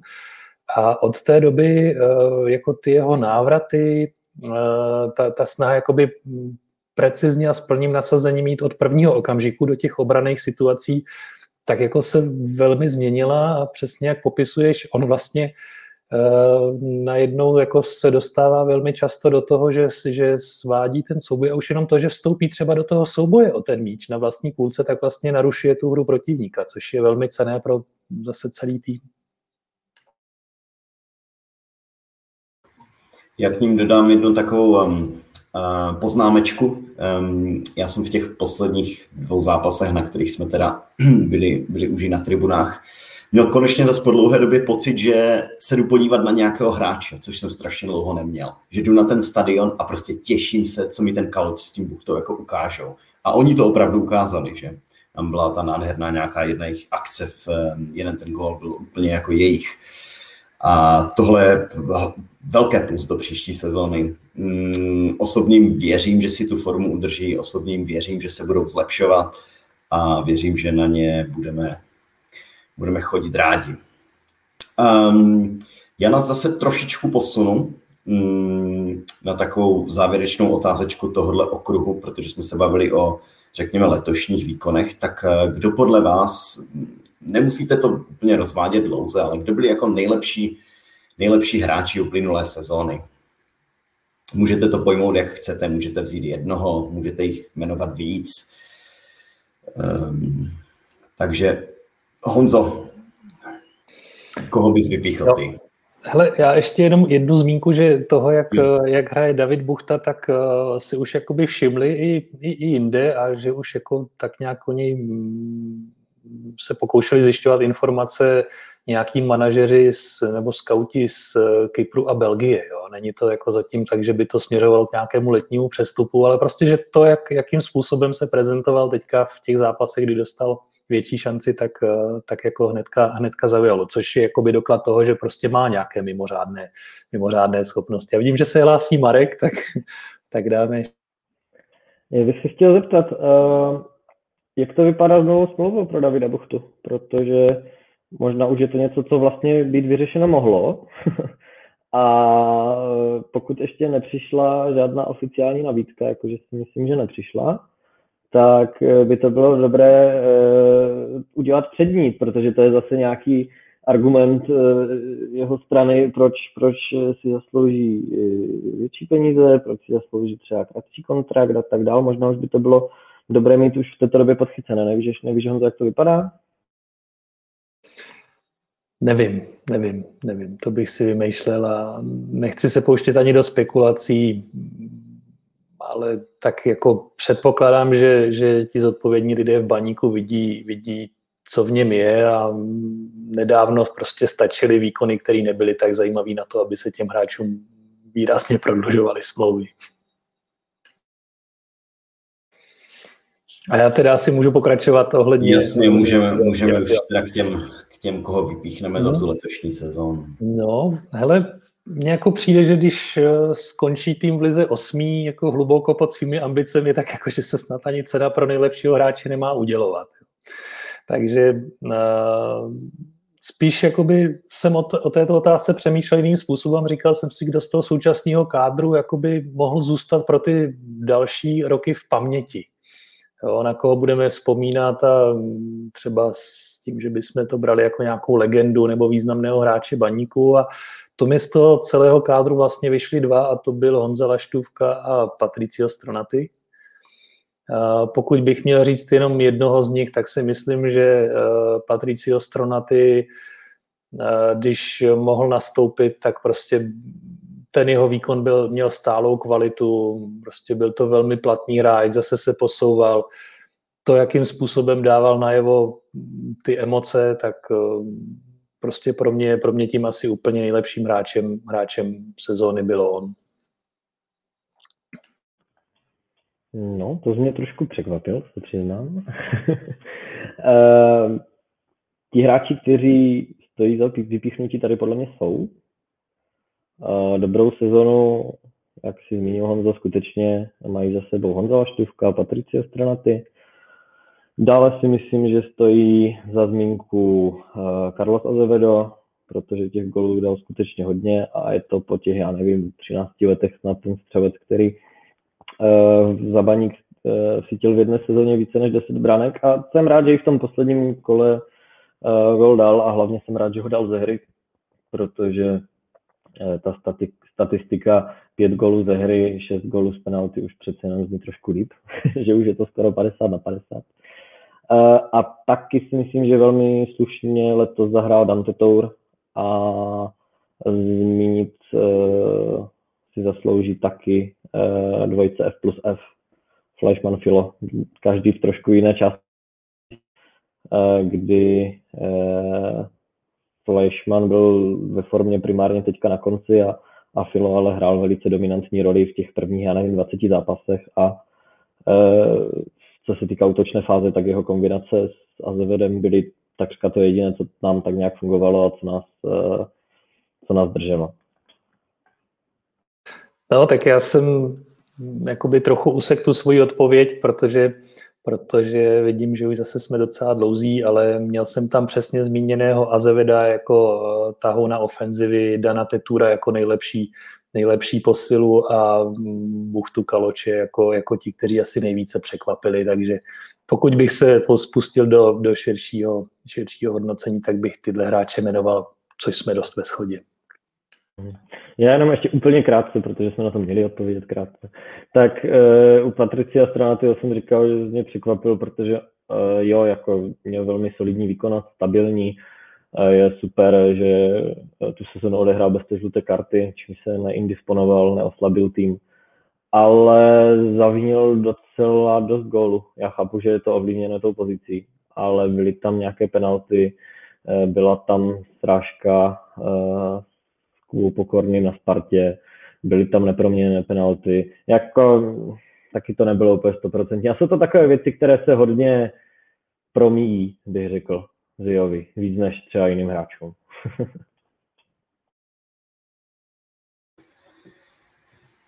Dobře, půjdeme na další, mm, řekněme už poslední velkou sekci a to, to jsou příchody a odchody. Mm, a můžeme říct i spekulace. Jaké příchody a odchody čekáte během letní pauzy? A klidně dávejte i nějaké své typy, protože víme, že ne všechno je potvrzené. Teď se pohybujeme spíše v té rovině těch spekulací. Takže můžete možná i říct, koho, kdo byste třeba chtěli, aby odešel, nebo kdo byste chtěli, aby přišel. A, a slovo dám Honzovi. No tak já možná začnu s těmi odchody což, což už jakoby tak jako se dostává ven víc a víc. A ta jako taková hodně drsná zpráva, kterou, která ke mně dolehla, tak byla, že vlastně z těch hráčů, kteří v baníku momentálně nepůsobili, tak a kteří byli někdy na hostování, tak si jakoby pevně pro, ten příš, pro tu příští sezónu s tím, že budou součástí toho prvoligového kádru, tak počítá s jediným, což je Roman Potočný ale myslím si, že do toho ještě můžou, můžou hodně promluvit ty další pohyby na tom přestupovém trhu, takže takže Ondra Chvěja určitě jako nějak, v nějaké konstelaci šanci má a stejně tak si myslím, že, že Lumír Číš se může, může jako dostat na, te, na tu pozici druhého, třetího brankáře, kde by se střídal, protože už budou snad hrát Bčka pravidelně, takže to pak, to pak možná má větší smysl některé ty hráče držet, držet prostě v baníku, než je, než je dávat na hostování, která se nám moc nedaří, protože když si to vezmete, tak který hráč se nám vrátil jako rozehraný z hostování, že jsme ho mohli dál, dál využívat. A co se týká hráčů, kteří v týmu jsou a budou končit, tak to je v podstatě taky známo. Mě docela těší to, že to vypadá, že o většinu těch hráčů v ostatních ligových klubech zájem je, takže třeba Zlín konkrétně usiluje až o čtyři naše hráče, tam chystají větší přestavbu kádru a, a docela zajímavé je, že zrovna jakoby převážně ty ofenzivní, kterých, se kterými my spokojeni nejsme, ale jako uznávám, že prostě pokud Zlín si řekl, že míří někam ideálně do středu tabulky, tak to pro ně hráči zajímavý být můžou. A problém, problém, který vidím, tak je třeba ve výše smluv těchto hráčů, protože oni všichni do baníku vlastně přicházeli s tím, že mají být opory, na kterých se bude stavět a podle toho vypadaly ty jejich smlouvy. No a teďka Hold klub bude řešit, eh, jak, jak, eh, jak se těch zátěží těch jejich smluv zbavit a pro ty, pro ty mm, týmy, které se o ně třeba zajímají, tak to může být problém, protože pokud třeba se něco tak jako naznačuje, že by o Rudu Reitera mohli mít zájem Pardubice, tak eh, těžko Pardubice přeberou jeho smlouvu z baníku. Eh, no a co se týká příchodu, tak jak už jsem zmiňoval, tak vlastně úplně největší úsilí hodlá baník vynaložit na přivedení hráčů, kteří dokáží rozhodovat zápasy, a to na pozici útočníků a záložníků. Zase některá jména se objevují, pravidelně ty, která vešla ve známost, tak se, tak se přidávají teďka do baníkovského týdne dolů.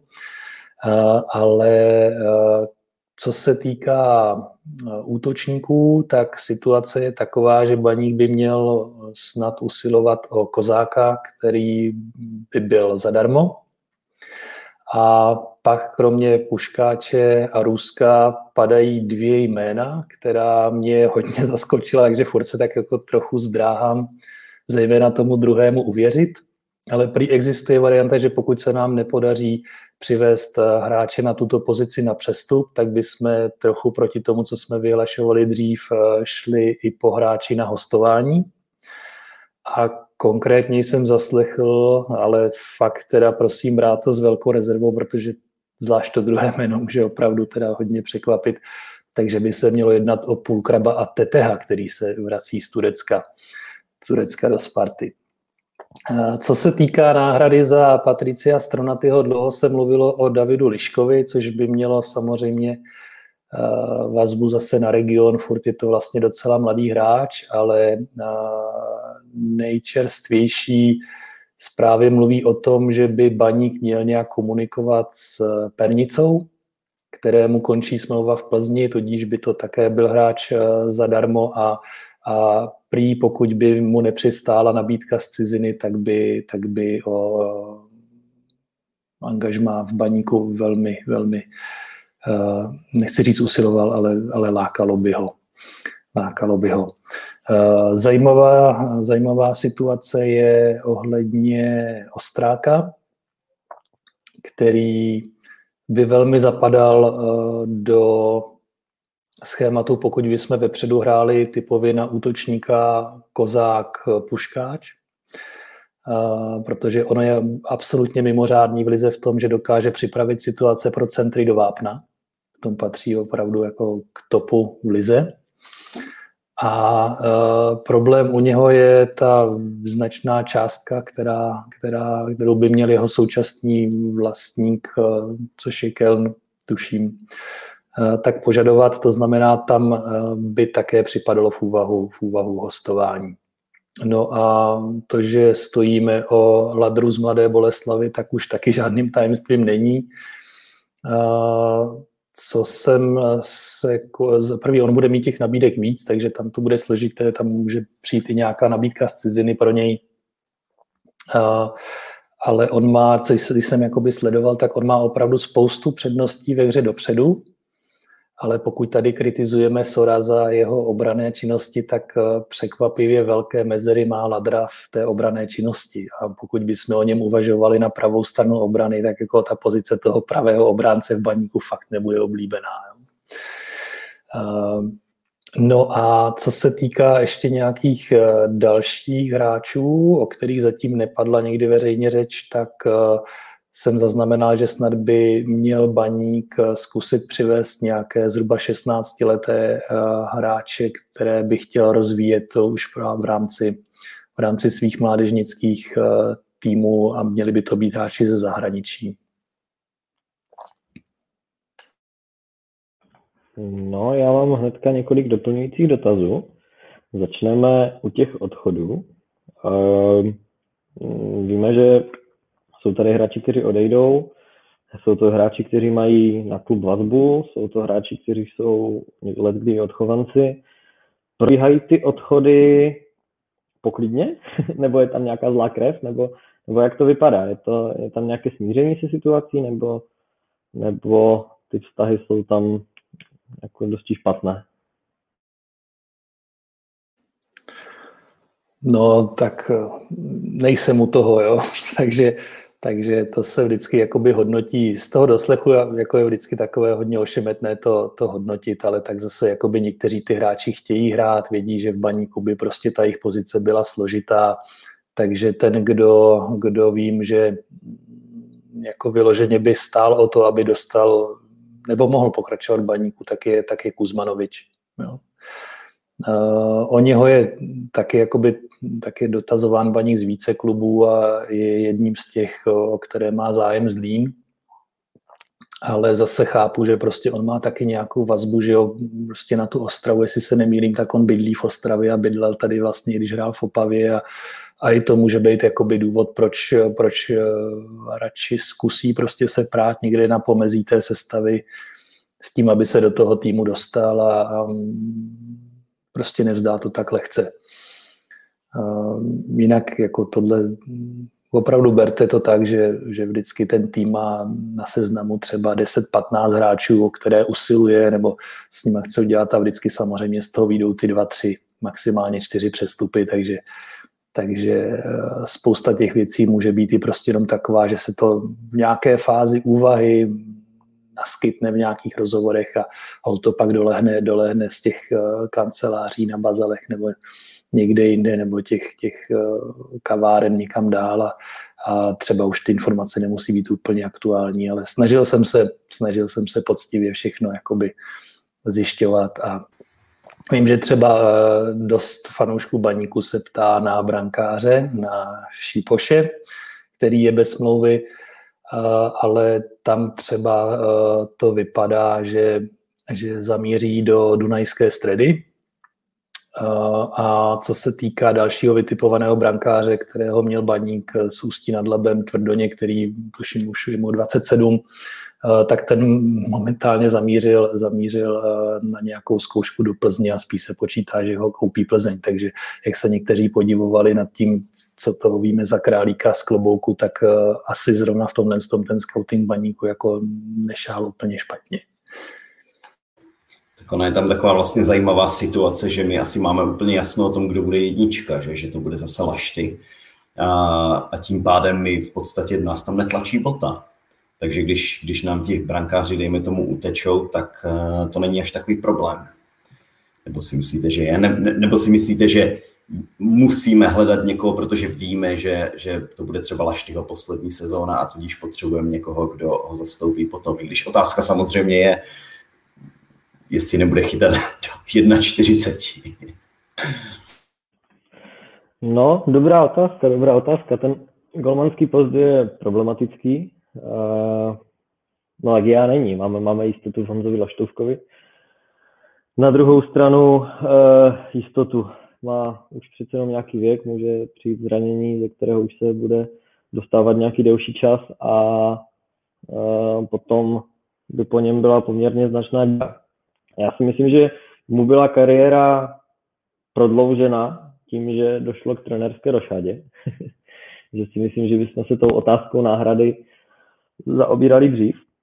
Ale co jsem se tak doslechl, tak eh, Honza Laštůvka má zájem být pouze dominantní jedničkou v týmu a nepřipadá tak nějak jako v úvahu nějaká varianta postupného předávání žezla, jo, nějak jak jsme mohli vidět třeba v Českých Budějovicích nebo v Plzni.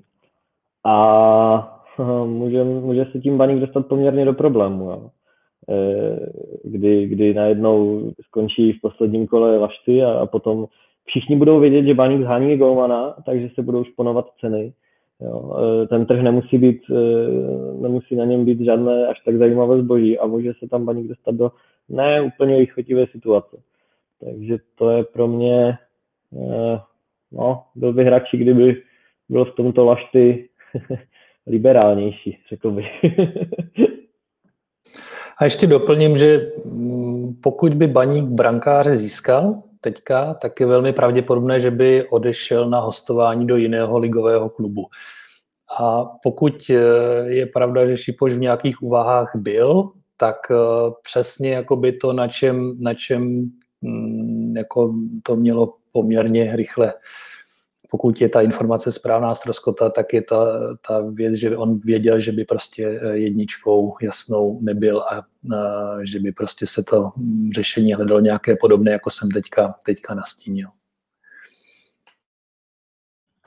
Jinak já bych chtěl ještě, nebudu se úplně vracet ke všemu, protože už jsme dost, dost odběhli od těch přestupových spekulací, ale jednu věc bych chtěl přece jenom vyjádřit a to, že je docela zřejmé, že ty odchody z baníku budou primárně do moravských týmů a myslím si, že je to velice dobře. Jo. Uh, my těmto klubům nabízíme naše hráče širšího kádru nebo na okraji sestavy a tak dál a vytváříme si tím vztahy dobré, si myslím. Jo. A podívejme se, jak pracuje eh, Sparta Slavie s Jabloncem, s Libercem, Mladou Boleslaví. Jestli i tohle je součást jako těchto, těchto obchodních vztahů mezi námi a, a e, ostatními kluby v okolí, tak podle mě jenom dobře. E, zároveň tím, myslím, částečně odpovídám na jednu z otázek na Twitteru, jestli se Baník náhodou nechová jako na přestupovém poli vůči ostatním moravským týmům příliš e, schovývavě nebo, nebo s přílišným respektem. Takže myslím si, že to nám může přinést i zajímavé bonusy do budoucna, jo? protože víme, že v takovém Slovácku se dost pravidelně rodí zajímaví hráči třeba. No já, já to, je, to s tím souvisí, protože já jsem zaslechl nějaké ty spekulace, nevím, jestli to bylo přímo ve sportu nebo kde, to, to mi hned řeknete, že vlastně Šašinka s Holcrem by měli oba dva zamířit do Slovácka a taky na Twitter byl zajímavý dotaz, jestli, jestli, dělá, jestli děláme v podstatě správné odchody a, a já, pokud teda tyto dva výjdou, tak podle mě to je jako cesta velmi správným směrem, protože oba se s Martinem Svědíkem znají, zahrali by si tam poháry, já vím, že u Dana Holcera se teda spekuluje o přímo o přestupu, ale tím, že, tím, že ten jejich, um, jejich výkony v baníku nebyly úplně ideální, tak si myslím, že Slovácko je pro ně v podstatě ideální destinace a zároveň, jak říká Marek, budujeme si tam nějak, nějaké vztahy a nějakou důvěru mezi těmi kluby.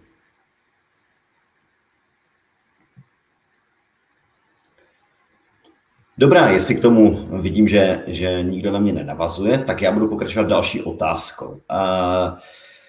Co bude, už jsme to trošku naťukli, ale co bude s těma, co se vrací z hostování? A teď mluvím o Rudovi Reiterovi, Robertu Hrubém, Romanu Potočném a můžeme se zmínit třeba i o Denisi Granečném.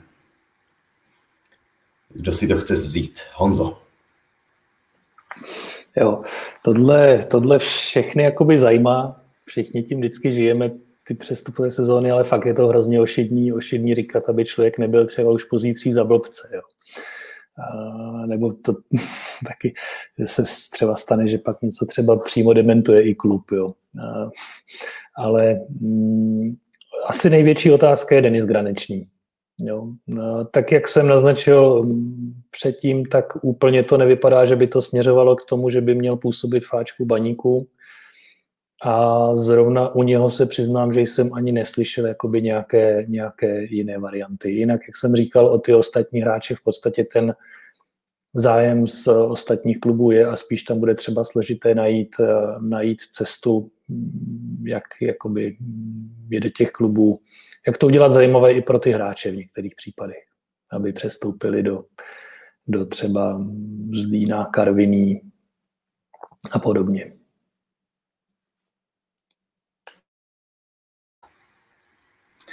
Vidím, že Marek eh, k tomu nic nemá, tak ještě se zeptám na jedno jméno, co se nám teda nepodařilo přivést a, a nějak jsme ho měli naťuknout. Eh, Michal Papadopoulos, který končí svou kariéru v Karviné. Eh, je, jak byste to viděli s ním? Měli jsme ho přivést loni, měli jsme ho přivést letos. Je to chyba? Není to chyba? Marku, vybídnu tebe. Celý ten příběh je poměrně zajímavý. A asi můžu prozradit, že ke Michalovi končila smlouva, že jo, to, to, to je dobře známá informace a měl čtyři nabídky na, na, na, na nadcházející sezonu. Jedna z nich byla samozřejmě pokračování v Karviné, kterou nakonec zvolil. Eh, potom byla nabídka ze strany Baníku a dostal i dvě nabídky zpátky z Polska, a to z klubu, ve kterých již působil, a to konkrétně z Piastu Gliwice a ze Zagłębia Lubin. Eh, přičemž v obou těch polských klubech dostal i nabídku na působení po konci kariéry, nějakým způsobem v managementu. Ale rozhodl se pro setrvání v Česku z rodinných důvodů. Už zkrátka skutečně tu kariéru dohrává a dá si to dvě sezóny, které absolvuje, jsou nějakým způsobem nad plán. A, rozhodoval se tedy mezi Baníkem a Karvinou s tím, že Baník mu údajně nabídnul několika násobně větší gáži, než tomu bylo ze strany Karviné. A uh, Karviná překvapivě pro mě byla ochotná tuto částku, kterou nabízel Baník, dorovnat. Což uh, bylo, což to tak vím, tak na Michala zapůsobilo s tím, že ale uh, tuto nabídku odmítnul, protože upřednostnil uh, tu variantu, aby klub tyto peníze, které chtěl vynaložit na něj, použil na udržení toho kádru, který v Karviné je jo, což je velký krok, musím říct, a klobouk dolů a jde vidět, že eh, je to hráč, co to už hraje nějakým způsobem pro radost a pro, pro dobrý pocit a, a, a ne pro uh, pár grošů. A uh, těch důvodů, proč si teda nevybral Baník je více. Jedním z nich je tedy to, že ho Baník neoslovil loni, ale asi se úplně Baníku nedivím, že ho neoslovilo. Jo, to poslední sezónu, kterou měl v Polsku, v Koroně, to v klubu Korona, ne v covidu, tak nebyla, nebyla vůbec dobrá. Pokud se nepletu, tak tam dal jenom tři branky, Korona se stoupila jo, a asi nikdo nemohl očekávat, že ještě v Karviné odehraje tak dobrou sezonu, jakou odehrál. Asi to nečekal ani on sám. A jsem zaskočil informaci, že Baník chtěl na Michalovi hodně stavět do další sezóny, což uh, je u 35 nebo 36 letého hráče poměrně zarážející.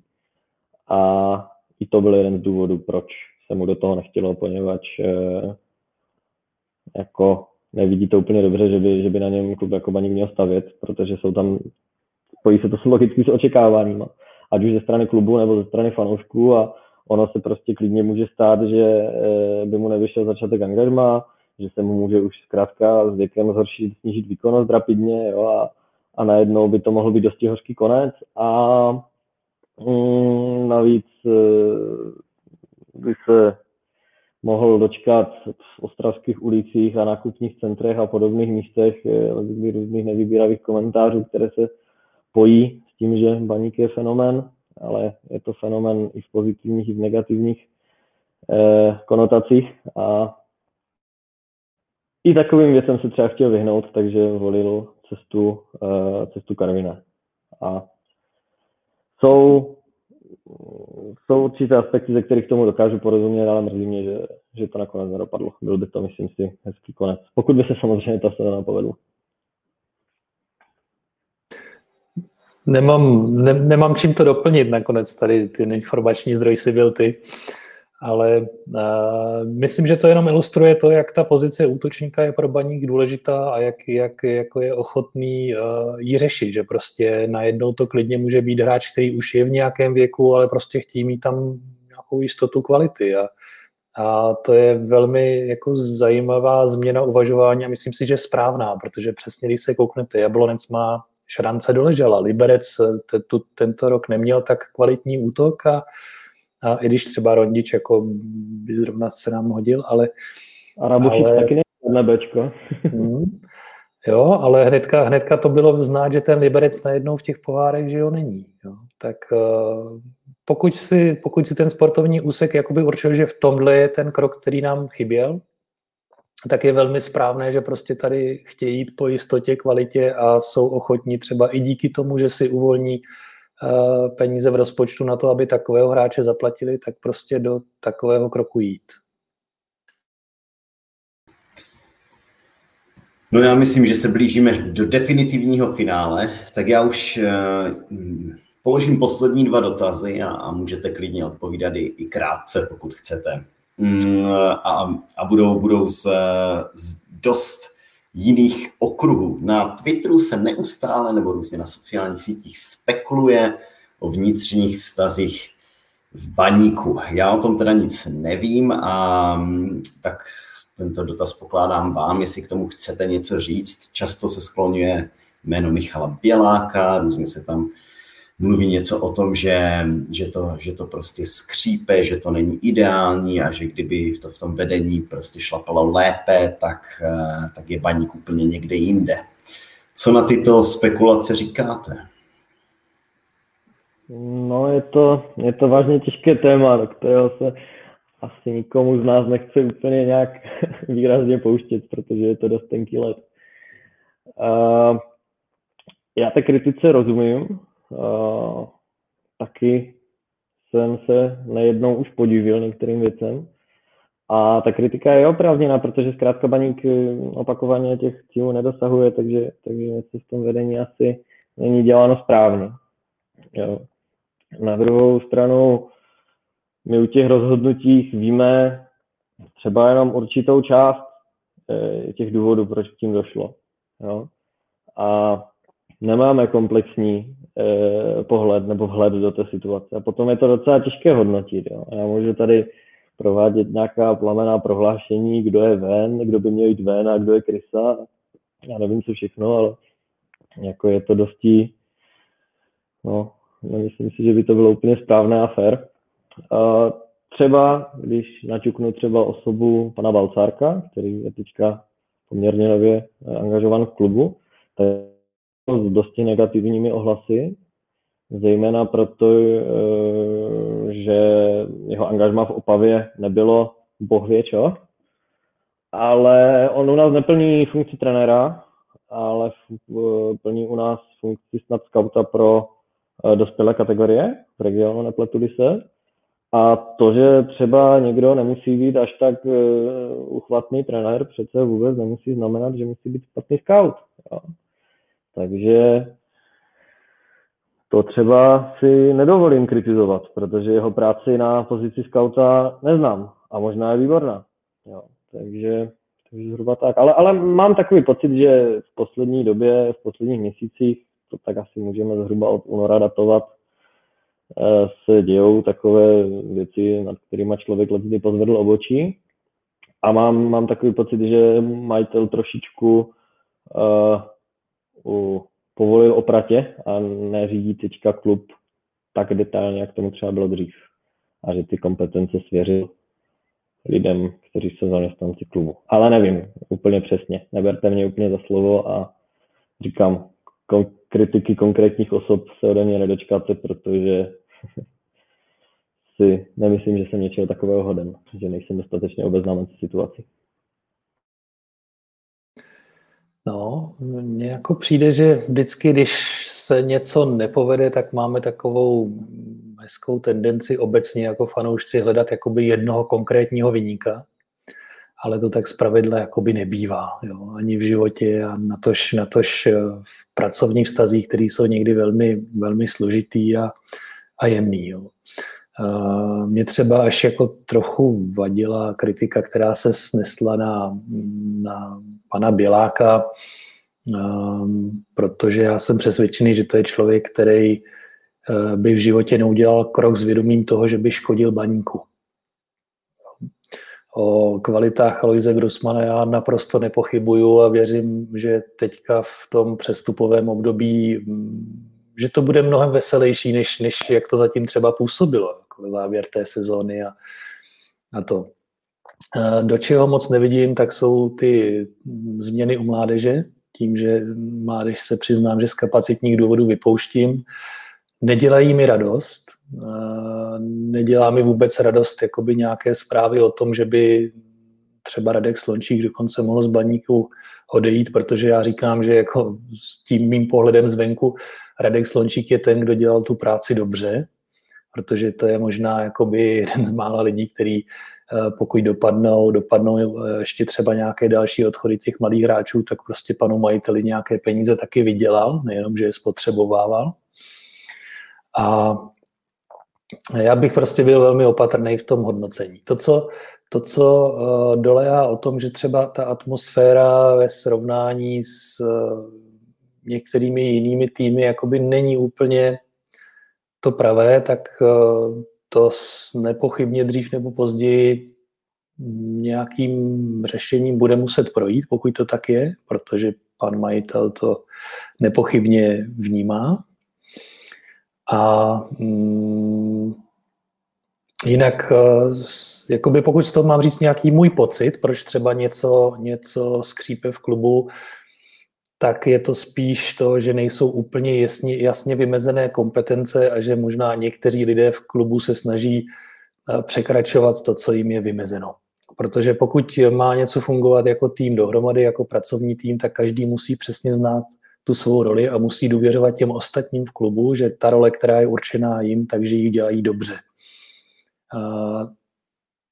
takže tam myslím, že by bylo asi vhodné, pokud to, to není jenom můj dojem, ale je to jako reálný problém, tak lépe určit to, že Alois Grusman dělá prostě komplet sport, někdo jiný dělá řízení třeba ekonomiky klubu a personální řízení klubu a, a pak si myslím, že by, že by to mohlo být, mohlo být dobré, ale abych navázal na ten, na ten úvod, že vždycky jako máme přirozeně tendenci hledat nějakého jednoho vyníka, kterého, kterého nejlépe by bylo rituálně popravit, tak si myslím, že tak eh, ta situace, tak ta situace není a není to tak černé, jak, eh, jak by to třeba z těch fanoškovských diskuzí nebo uh, sem tam problesklé zprávy mělo v reálu, v reálu, že tak špatné, až tak špatné by to mělo být.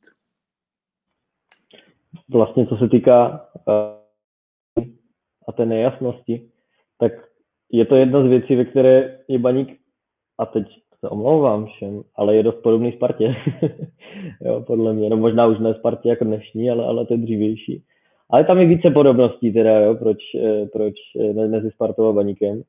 Jo, ať už jsou to velmi vysoké očekávání fanoušků, jo. E, nebo právě tyto, tyto e, kancelářské skutečnosti, nevyužívání e, finančního potenciálu. Jo. Tam, tam fakt těch podobností fakt hodně a tak doufám, že to nějakým způsobem uchopíme lépe do budoucna. No, definitivně skončíme otázkou z úplně jiného soudku.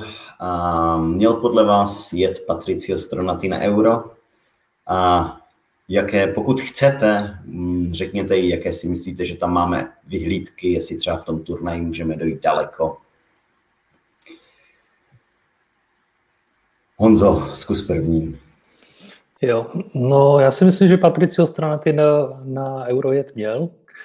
Uh, nemyslím si, že by aspiroval na základní sestavu, ale dovedu si představit, že při různém vývoji zápasu, ať už bychom měli držet uh, výsledek nějaké těsné vedení a šel by osobně bránit nějakého urostlého útočníka, nebo naopak, že bychom potřebovali střelit gól a šel by prostě na posledních pět minut, tak jako to dělal v baníku, uh, hrát v podstatě útočníka tak eh, si myslím, že by tomu týmu tam mohl být prospěšný a jak jsem říkal, jeho obrovská výhoda byla, že ty výkony měly stálost, jo, což eh, je prostě potřeba, aby jste se dokázali na hráče spolehnout, že odvede nějaký standardní výkon, když ho tam pošlete, takže za mě ano.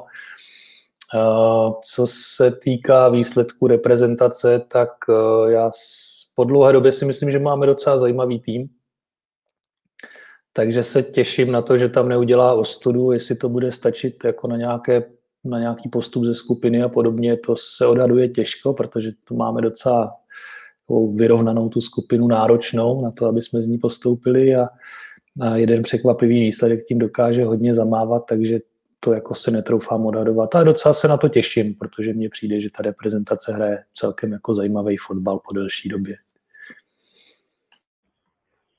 No, já jsem původně chtěl jednoznačně říct, že si myslím, že by Patricia Stranaty na Euro jet neměl.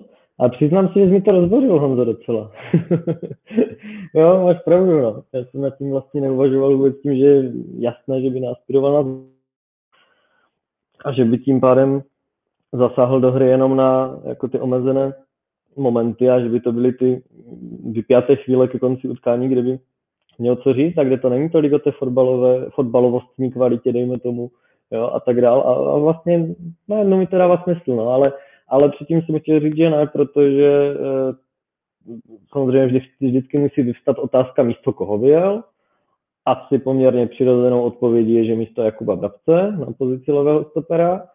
No ale Patricio Stranaty není oskoušený pohárama, nemá zkušenosti s reprezentací, a e, u stoperu obzvlášť je důležitá sehranost. E, už jsem tady zmínil srážku, jeho srážku s Kubou Pokorným před kolem Božka dočkala na Spartě, což je podle mě jednoznačně gol, který pramení jenom z toho, že ti dva hráči spolu předtím nehráli, protože v minulosti takové zásadní chyby zkrátka ve vzájemné spolupráci nedělali a myslím si, že jejich spolupráce byla naopak jako dosti příkladná. A a potom taky e, by Patricio hrál na levém stoperu a je nutno třeba vzít i v potaz, kdo je na tom pravém stoperu. A tam je to buď Tomáš Kalas nebo Ondra Čeustka, což jsou taky hráči spíš soubojoví, a méně do rozehrávky. A, a mezi těmi stopery zkrátka musí být nějaká vyváženost mezi tou dvojicí a, a nemyslím si, že by tam úplně zapadal. Ale, ale jo, v momentě, kdy si řekl tady ty, ty momenty, kde by měl to říct, tak tak mi to najednou začalo dávat smysl. A co od týmu čekám? Ehm, no, já čekám poměrně dost. Já si myslím, že ze skupiny postoupíme, ehm, poněvadž ono to sice tak jako působí strašidelně na první dobrou. Jo? Anglie, Chorvatsko, eh, jeden finalista, eh, nebo tak druhý tým a čtvrtý tým posledního mistrovství světa. Na druhou stranu Chorvatí tu zlatou generaci už tam zkrátka výrazně nemají. Tam spousta hráčů skončila, spousta hráčů je už přes, eh, věkově přes 30, let kdy i výrazně, takže si myslím, že tam jako jednoznačnou šanci máme. Jo. Eh, navíc spíš bych řekl, že nám ten rok odložení prospěl, než uškodil. Takže věřím, že by z toho něco zajímavého mohlo být a že bychom i vyřazovací části třeba mohli ještě uhrát jeden zápas. Ale hlavně se na to opravdu těším. Já si teďka beru dovolenou od pátku do pátku a vracím se pěkně v podvečer před prvním zápasem Eura a jsem připravený tomu měsíci obětovat mnohé a odsledovat toho skutečnou spoustu, protože to je jeden ze svátků fotbalu a to se moc od té obrazovky neodlepím.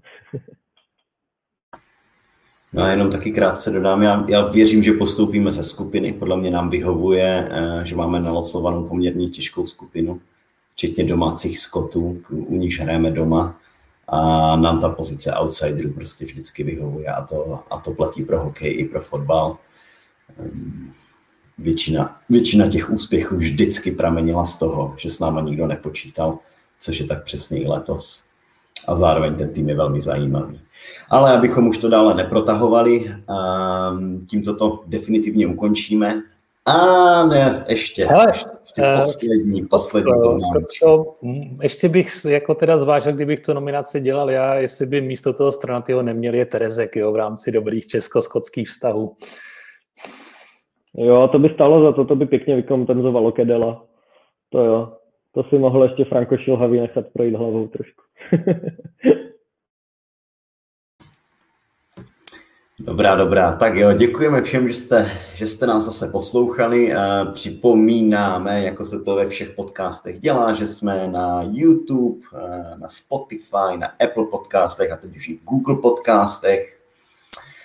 A z okurkové sezóny se vám určitě ozveme s nějakým speciálním dílem a pak zase budeme pokračovat v nové sezóně. Takže díky Honzovi a Markovi, díky kluci. Ahoj a díky. pěkné léto. Jo. jo díky, ahoj.